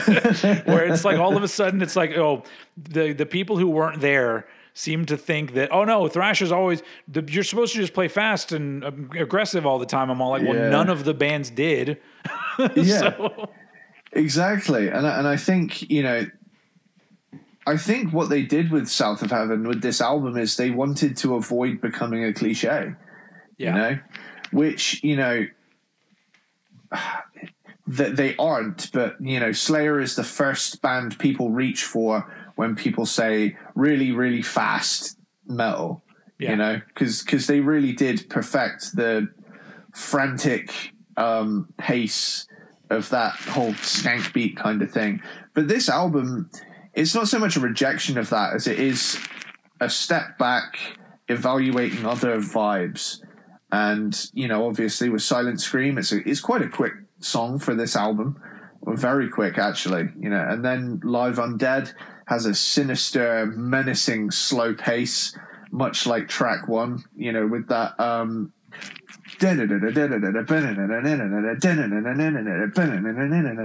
like that's really sitting there on on that slow beat and it's really letting everything breathe and i feel like that sounds more evil than the fast stuff because Yeah.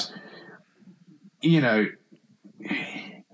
i feel like the fast stuff is like um actually doing the killing while the slow shit is just tormenting whoever's getting it you know Yeah. to be to be fair though, like like with fast riffs, with fast really cool riffs, yeah I even if it's a song that's fast and the riff is played with a fast beat, if somewhere in the song they don't slow the beat down but still play the riff the same way, I feel like I've been shortchanged.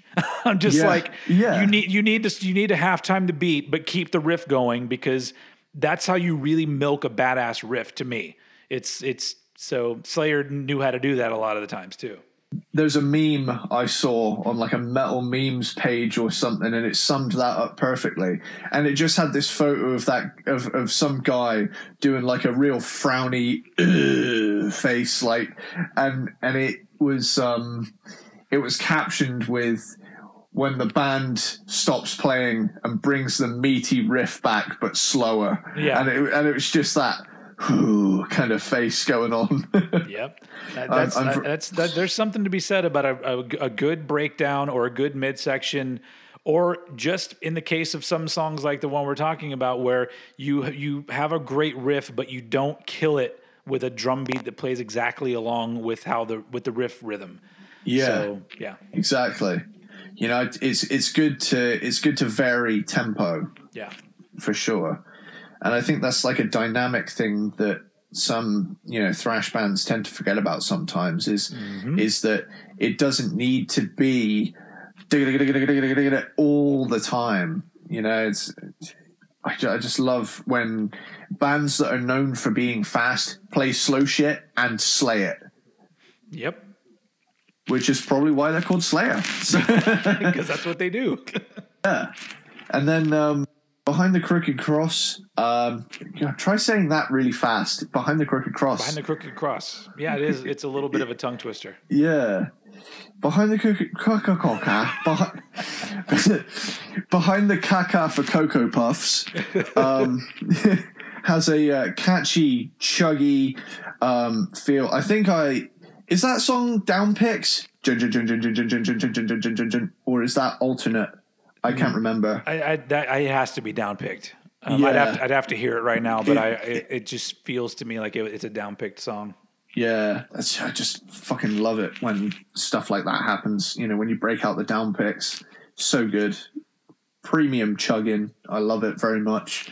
Um, Mandatory Suicide, as you touched on previously, Yeah. one of my favorite Slayer tracks.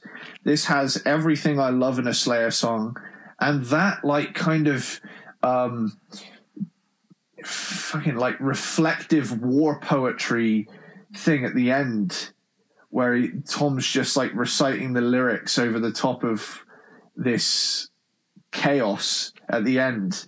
It, it just really conjures up that um, feeling of you know going over the top of a trench. It really has that you know scary, I'm going to die feeling. Yeah. yeah, and it's. I think this is one of those albums that really has the power to scare you shitless if you put yourself in the right mindset Absolutely. and um, then the song. Now I have a little um, interesting tidbit about um, the songs "Ghost of War" and "Read Between the Lines." Now, what I'll say about "Ghost of War," it has an awesome triplet breakdown in the middle. Again, another one of those. This is a very fast song up until that point, Yeah. but that um, really makes the song that much meatier and satisfying to listen to because you, you know that you're getting everything you want. And then something that I always thought was odd was that these two songs, tracks six and seven, they're paired right next to each other. They both have a very similar riff in them, and I don't know if you've noticed this. Yeah. But you know, you know the bit where it goes.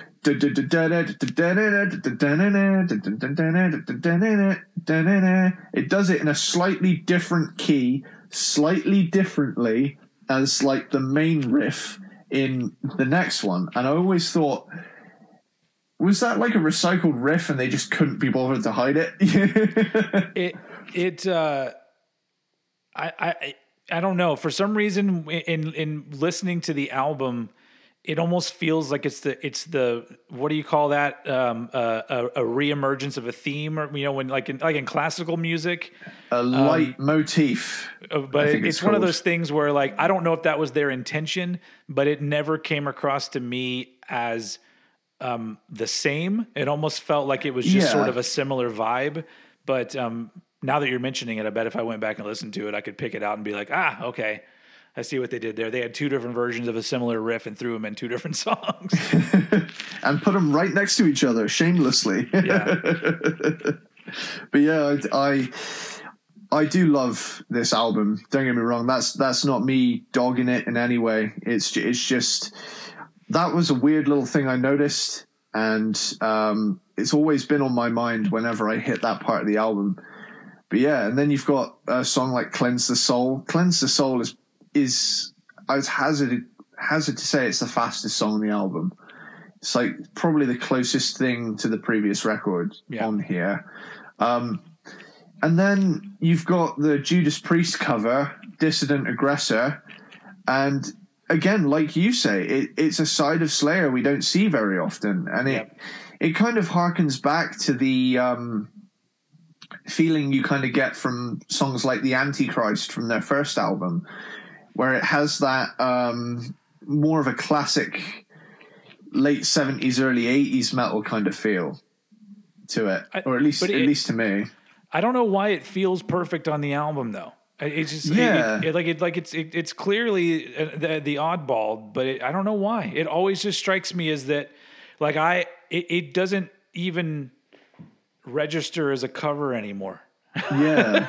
so It's, it's, I remember when I first heard it, I did register it. It's like I didn't I didn't know it was a cover until I heard the Judas Priest version about a year later, and I always just thought was was this an attempt to you know was this an experiment on this kind of experimental album because like I know that the song structures and stuff and and things are very not so much straightforward, but you know, it's it's got a it's got a structure. The songs are songs, um, but it, it's like you say, it it does stand out, but fits in the weirdest way.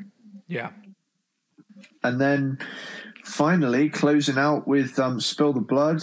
Um, I feel like this song in the riff has a similar element to the first track, so it's almost kind of like that bookending feel. Um, you got like South of Heaven,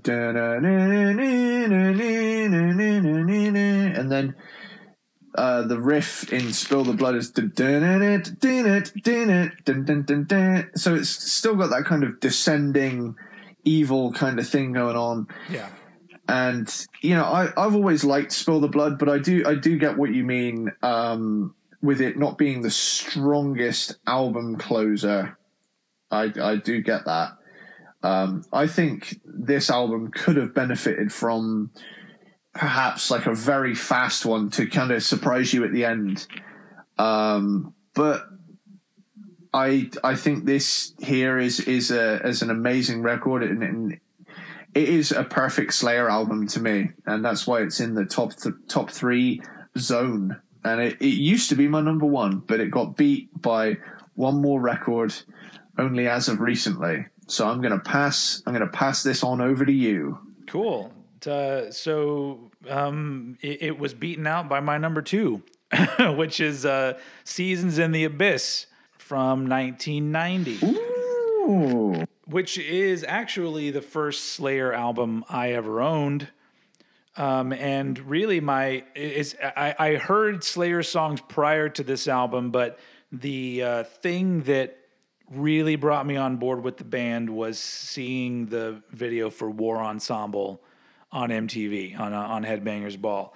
Um, that yeah. song is just fucking amazing, and um, yeah, it, it, pretty much just drove me to the record store on its own fumes to to, to buy the album, and so um, it has a special place in my heart because it is the one that I've had the most time with, and um, to me, it's it's the best example of them having a varied kind of sound on their album, where you get different kinds of songs and shit.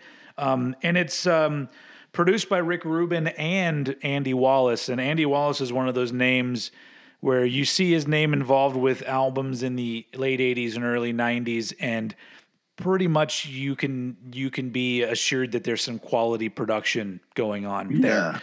Um, the dude fucking ruled, and um, it sounds good. The, whole, the album sounds really good. This is the one that I would put neck and neck with South of Heaven for the best sounding uh, Slayer album. But this yeah. one does have a lot of those moments where the bass guitar gets swallowed up by everything else, and so that's probably why I would consider uh, seasons a little. I mean, uh, South of Heaven a little bit better, but both sound really fucking good, and um, I really do think that this album is an improvement from South of Heaven when it comes to songwriting and overall presentation of songs. I, I just it just feels like a tightly packed album even though it's not short and doesn't have a bunch of short songs. Like it has that same urgency and no bullshit quality that Reign in Blood had without just being fast and in your face all the fucking time. Yeah. Um, and and and once again it's it's classic era Slayer. Um, and then really the only thing that keeps this album well the big thing that keeps it from being number one for me, even though I love it so much, is the fact that there are songs on the second half that I think are weaker than the first half of the album. I think the first half of the album is pretty fucking tight. And then it gets a little bit sort of, oh, okay, these are good songs. But, you know, once you get to the title track, it really sort of shines a light on like, oh, the few songs before this were just kind of okay, and now Seasons in the Abyss is this big ass, amazing yeah. song. Once again, another slower tempo song and a song where Tom Araya is singing melodically over it. And really, I, I understand, you know, where Slayer went after this album and why they decided to keep things brutal all the time, but I really do wish that they had done more songs like Seasons in the Abyss I, I, because I feel like they they pretty much nailed it when it comes to that sort of melodic mid tempo style that they did. Yeah. Um, and it's it's fucking great and it's it's it's a it's an album that just like South of Heaven sounds like it's from a mature band with a lot of confidence who just know exactly what they're fucking doing. And it was the last one with uh, with Dave Lombardo for what did we just what did we say last time? It was like 15 years or something before he came si- back. 16. Yeah, it was between um, between recordings. Yeah, between recordings, and um, yeah, it's just it's just one of those things where you could draw the line here and say this is the end of the classic Slayer albums, and I wouldn't argue at all. Um, I I don't even argue with people that say that they don't like any Slayer albums after Seasons in the Abyss, and I'm like I I guess I totally get it because they um, at this point they didn't have a lot further to go with what they were doing. They had kind of mastered it. They'd sort of figured out we know how to be Slayer. We know how to do all these different style Slayer songs, and we know. I don't know. It just feels like the the most. Uh, when it comes to 1990, 1990 had a whole lot of fucking really confident sounding metal albums made. Yeah. And Seasons in the Abyss just stands up there with those where it's just you you can't fuck with it. It's it's a fucking classic. So yeah, my number 2, Seasons in the Abyss. Awesome. Which leads me perfectly into my number 1. Yes. Which is Seasons in the Abyss. You know, this these last two albums were incredibly hard for me to place. Same here. Because I really I, th- I think boiling it down I had to really, really nitpick the albums to really find a definitive winner. Uh-huh. Um, but I came to the conclusion of Seasons in the Abyss as it feels like the best qualities of the both the previous records in one place. It has its fast moments and it has its slow moments, and both are done exceptionally well. You know, um, this this album really is the middle ground between its two predecessors. Yeah. Um, most of this album, I did notice, is um, like I suppose this could apply to a lot of Slayer albums though. Most of this album is like in the same key, but there's enough variation in tempo and feel combined with quality songwriting that it doesn't bother me. I, I think in college someone said to me something along the lines of like, make sure you don't write all of your songs in like E minor. And it was like you know, i and I and I ruminated on that for years and I was like, shit, so many of so many of my um, songs you know and, and, that's that's why i started experimenting with down tuning because it was the only way to get so many of my songs to sound like they were in different keys by just changing the tunings really but um you know it's it's just such a good um thrash album you know um war ensemble the furious opening track um I actually first heard War Ensemble on Guitar Hero Metallica. They they were a guest artist on that game. Hey, that's a video game that I've played. really? Yeah. You, have you, got? I don't. I don't have it anymore, but I had it on. Was it on the Wii? I don't remember. It's, this is a long. This is right oh, after the, on the Wii. I don't now, but this was uh, right after it came out. Um, so I don't know yeah. what year this was, 2009 or 10 or something like that. Um, I just thought I just thought it was so cool to have a video game where I could play as my favorite band. yeah, it was. I, am such a Metallica nerd that I, I had to get it and play it, and I did. And, and I didn't master it or anything, but I but I had I had a good time with it. But never mind, we're talking about Slayer. but yeah, um, War Ensemble, furious, awesome song. Blood Red, track two is the perfect combination of evil and catchy. It's got a real swagger. Um, Spirit in Black. Now, Spirit in Black are, has what I believe to be the best Slayer solo because it actually feels like they thought about what was going there because like a lot of a lot of Slayer solos do tend to strike me as, um, hey, I'm gonna play a bunch of uh, random notes at a really fast tempo uh, in this spot. Now I know that doesn't apply to all Slayer solos, and I just always felt like in the lead department, Slayer weren't as strong as their peers for writing memorable stuff. It's almost like Slayer solos were a necessity as like a we need this level of chaos to bring a certain feeling to the rest of the song, and I get that. I, I, feel, I feel, like it, I feel like it was a choice because uh, in in talking about this album, there, there's a solo in "Seasons in the Abyss" that's fucking great, and it's a melodic yes. solo that's written to go with the notes and um, it sounds great. So obviously they could do it. I guess they were just like, that's not our yeah. thing for the most part. Yeah, I, th- I think you know right from the get go, so many so many Slayer solos. Like, Or Like or in, of- or in some of them, they just make the, the guitar do like a. yeah. and it's like I just love it when Slayer when like on the rare occasion they break out something really melodic, and that that bit in Spirit in Black where it goes like like Yeah, that. yeah.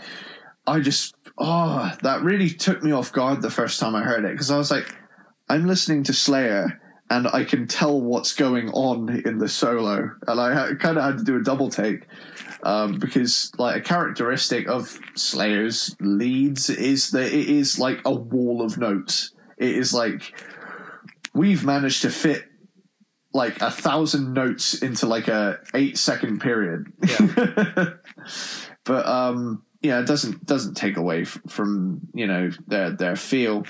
But um then when you get to expendable youth that's another uh goosebump song for me. Uh that like thing at the beginning had that real like march rhythm to it and it Yeah. just sounded so evil and so menacing um Dead Skin Mask gave me um, proper like South of Heaven vibes. It had that same kind song. of yeah, and like oh, especially the like kid at the end. That's like I don't want to play anymore, Mr. Gein, and I'm like, oh my god, yeah, this is fucked. You know, the first time I heard that, I was I was actually you know, I th- I think this album you know, on the flip side of S- South of Heaven scared me, this one creeped me out in like the other kind of feeling a little bit dirty after hearing that one because it's like, ooh, that made me that made me uncomfortable, you know. Yeah. but And, that- and an awesome now that song. you're now that you're running through all of them, like it, it, it's important to point out that all five of those songs have different vibes.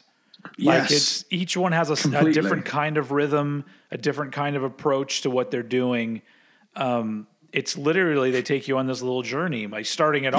off, starting it off, you know, because this would be side A of the vinyl. So, you know, with War Ensemble, just in your face, aggressive and fast, and then Dead Skin Mask is slowing it down, being really creepy. Um, it's almost just like all of the things that you need. They just hit all the marks in those first five songs.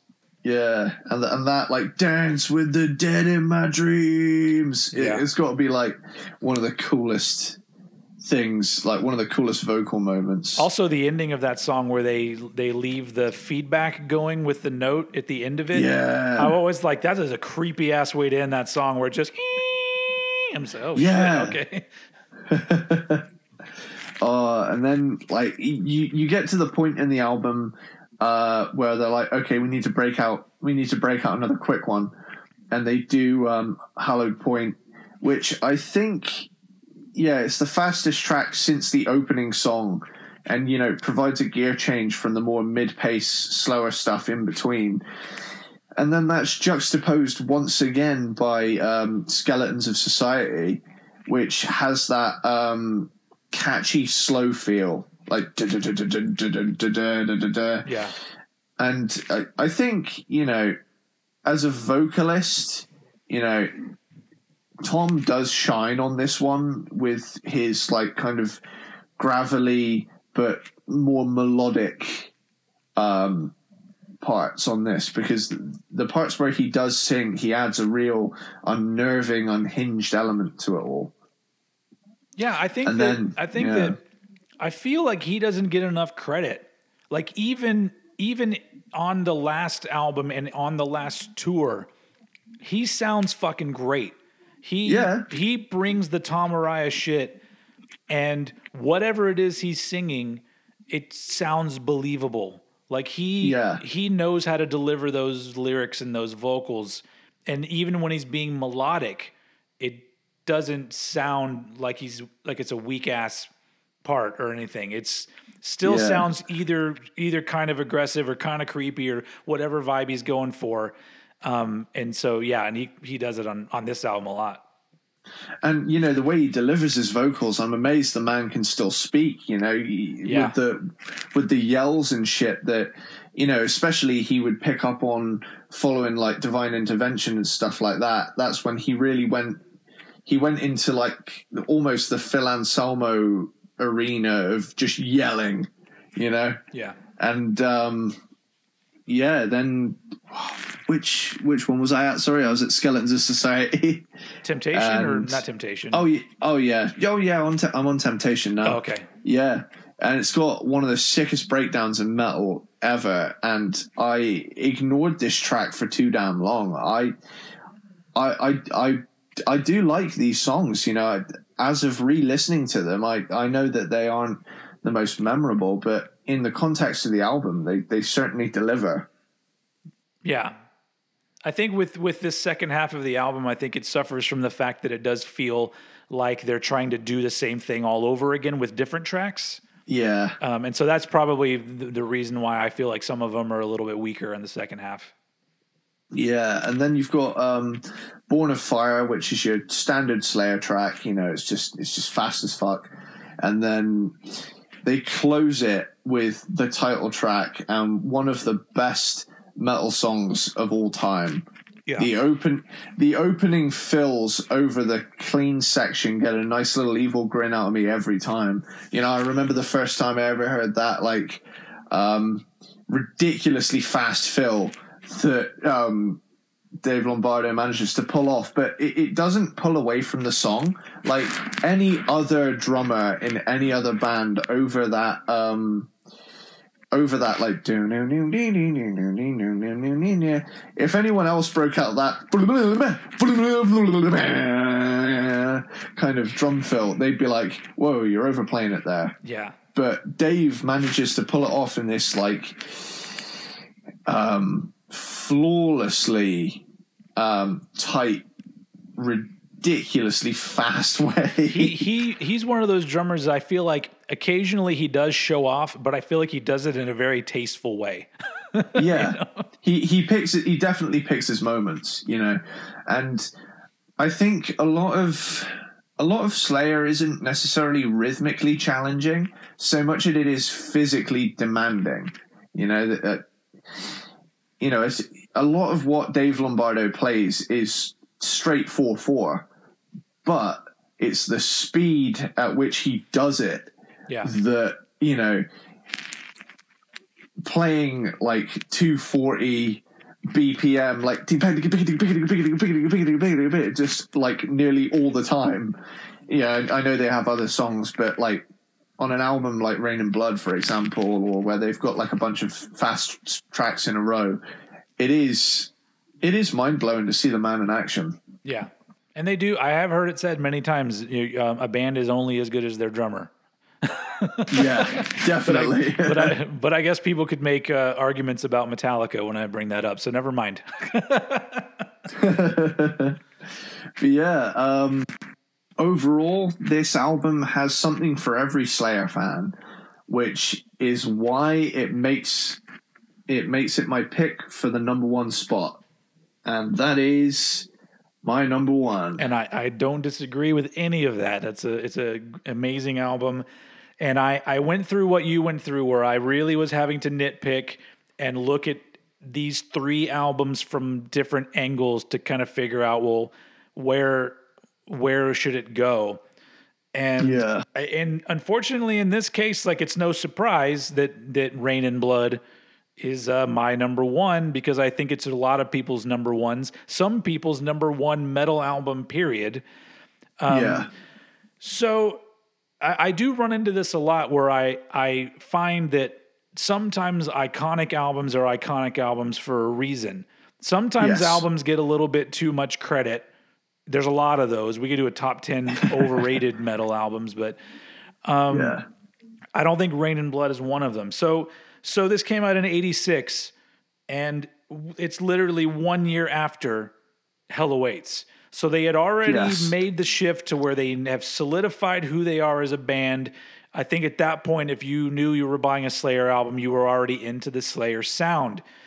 And um, this one's the first one produced by Rick Rubin and it yeah, it has that crazy in your face almost dry it's not totally dry but it's so pummeling in the way that it's produced that it just sounds like it's bursting out of your fucking headphones or your speakers when you listen to it. Yeah. And it's just got classic song after classic song. Like I, I put I put down some notes and eventually my notes were me just writing the titles of songs with exclamation points next to them. so, so, I wrote like Angel of Death, and then I wrote Piece by Piece, Necrophobic, Altar of Sacrifice, Jesus Saves. It was just it's just that on my notes. It, it's because those songs are just so fucking good. Each one when it starts, I'm just like, ah, shit, yeah. And, and it's Yeah. it's a it's a it's an album. I I often um, reference songs that are so fucking good that you have to crank it up when it comes on. This is an entire album of those. Um, yeah. and the obviously you know this is the the most brief and urgent and shortest album. You know the songs are short for the most part. Overall like when you think about when this album came out so this is 1986 and every band from the big four put out an album in 1986 and to me each one of them is a band defining album. You know master of puppets peace sells but who's buying among the living and and this one and Reign in Blood. Yeah.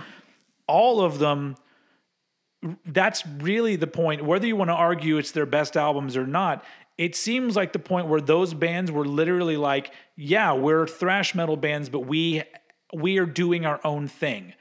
And that's a thing that i think is lost with a lot of thrash bands today is that everyone wants to do the same shit.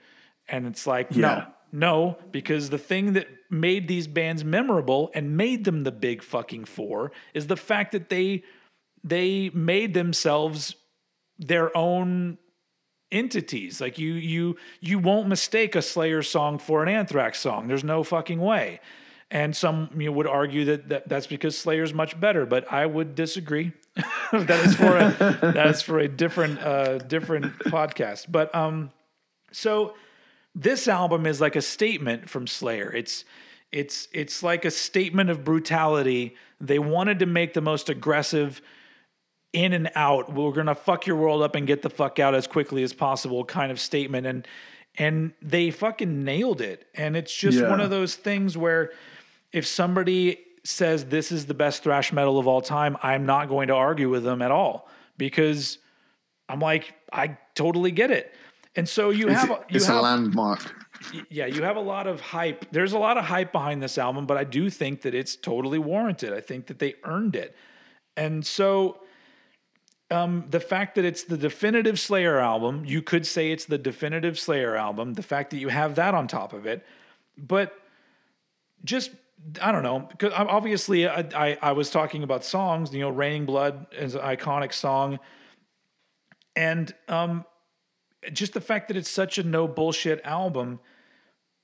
But on top of that, with its iconic status, it's like one of those things where if you were going to to teach an album or teach an album, teach a class on Yeah. on thrash metal, and you had to have a chapter that included one Slayer album, you would include this album. I, it's it's the only Slayer album to me that earns the word essential. Like if you're into metal and you're into thrash metal and you don't own Reign in Blood, I feel like there's something wrong with you. Yeah. It is it is an essential album. here, here here's here's my little um my little tidbit. I can confirm that is the first Slayer album I I, I ever bought because you know it, it it's an icon and it's and it is essential like you say it, it was it was the gateway for me to discover all of the other Slayer albums Yeah. and um the the things it manages to pull off in such a short time frame is astonishing Yeah, and the fact that an album from 1986 still sounds so aggressive and heavy today is also something that sets it apart. Um, but it's it's I don't know. Once I added up all the positives for this album and just the fact that sometimes the overwhelming um, shadow of an album over a genre, it, it, you just have you can't ignore it. You can't ignore Yeah. how important this album is, along with it just being utterly enjoyable the whole fucking way through. Um, so it, it it isn't. Yeah, there's there are other th- albums that do th- have qualities that I think are better than some of the things on Reign in Blood, but as a complete package, I do think that Reign in Blood is one of those things where the the strength of the album actually is it's beyond Slayer. It's almost like it's so it's Yeah. it's so important it doesn't even register as a Slayer album anymore. It's just this really important metal album. Um, a really a, uh, an interesting fact about this album that I always like to talk about is that um, on I have a, a vinyl version, and I don't know I don't know about repressings of the vinyl. I don't know. My, I have a copy from 1986, and the end of Raining Blood has a locked groove at the end of the record. Do you, do you know what that means when a record has a locked groove? Yeah, when it's Yeah. stuck on on So- repeat. So you hear the storm sound and it just repeats. It doesn't ever end. So if you're not stopping your record, you just keep hearing like forever. It's never it never ends. That's that's fucking cool. And I always thought that like it's so crazy that it's like uh, this 29 minute album or 28 minutes I think is what it is. Um it just gets in your face and pummels you and then fucks off, but the album refuses to go away. it's just like it's just like if you if you fell asleep during this thing when you're playing it on vinyl, you were going to wake up with a storm still happening. It's Yeah. it, leaves behind this storm cloud that never goes away. So It's funny to th- it's funny to think about as well. You know, you have those like relaxation CDs where you can buy like one hour of Rainstorm. It's so you know, it's so weird to think that you could actually do that with a Slayer album. You Yeah. could just chop off like the last part of Reign in Blood, repackage that as like a relaxation tape. It's a two in one. You get a badass thrash metal album followed by a relaxation nature sounds album. so anyway, I don't have much more to add. We've we've we covered this album a lot, and it's just one of those things where I couldn't deny um, the weight of the album and its classic status is uh, well deserved. So that's why my number one is Reign in Blood. Awesome. Fair enough. You know, I I I straight up said to myself at the beginning, you can't put Reign in Blood any lower than um any lower than three because I just thought, and, and this is not from like you know social pressure or anything like that, or you know having to have some kind of credibility. No, it really is just such a fucking good album that it is. It holds up to its icon status. Yeah. It's it's just the me personally, I like the slower side of Slayer, so that's why South of Heaven and Seasons in the Abyss beat it out to the um, two and one spots. There's definitely more of a variety on those albums. I'll give, I'll give them that. Yeah, and and, and I think it's just the, the variation in, in vibes above all else is is what um, won those two records for me above Reign in Blood. But those, I think, if I've gathered anything from this particular um, two parter of Cranked and Ranked, is that Hell Awaits is hell hella unrate, underrated, guys. Yeah. Holy shit. Hell Awaits is so fucking good. Like, and if it wasn't for the sheer fact that these top three albums were so good, Hell Awaits would have been fucking higher. Yeah. You know, th- what an awesome album. And I feel disgusted with myself that I allowed myself to forget about this record for so long. And I I have a really cool um, vinyl of it, like a, a yellow and red pressing of of the vinyl. Oh, cool. And um, I'm definitely going to break that one out at some point this week. I feel like maybe we can just agree that our our we had a three part number one followed by Hell Awaits at number two. yeah, yeah, that's a fair fair assessment. So uh, yeah, awesome. all right, well there there you have it. Um, this one this one passed the two hour mark, I believe. Um, Yeah, this so this you, was a big boy. if you uh, if you hung out for this long, thank you, and we hope you enjoyed it. We're we're definitely going to get around to doing other thrash metal bands, other heavy bands as well.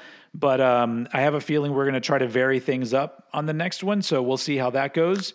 Um, oh, yeah. w- once again, if you're um, listening to this on YouTube, uh, first make sure that you go and subscribe to Eddie Sparxx, um, S P A R X X, um, on YouTube and, and uh, watch some of his videos. If you're not subscribed to me, um, uh, do it right now.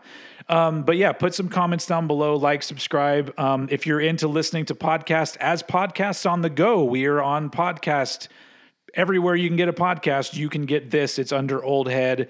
Um, the cranked and ranked episodes are there. So uh, yeah, with uh, uh with all that thrown out there. Um, yeah, once again, thank you very much for listening. We'll be back uh, probably next week with another one. And so, on that note, you want to take us out, Eddie?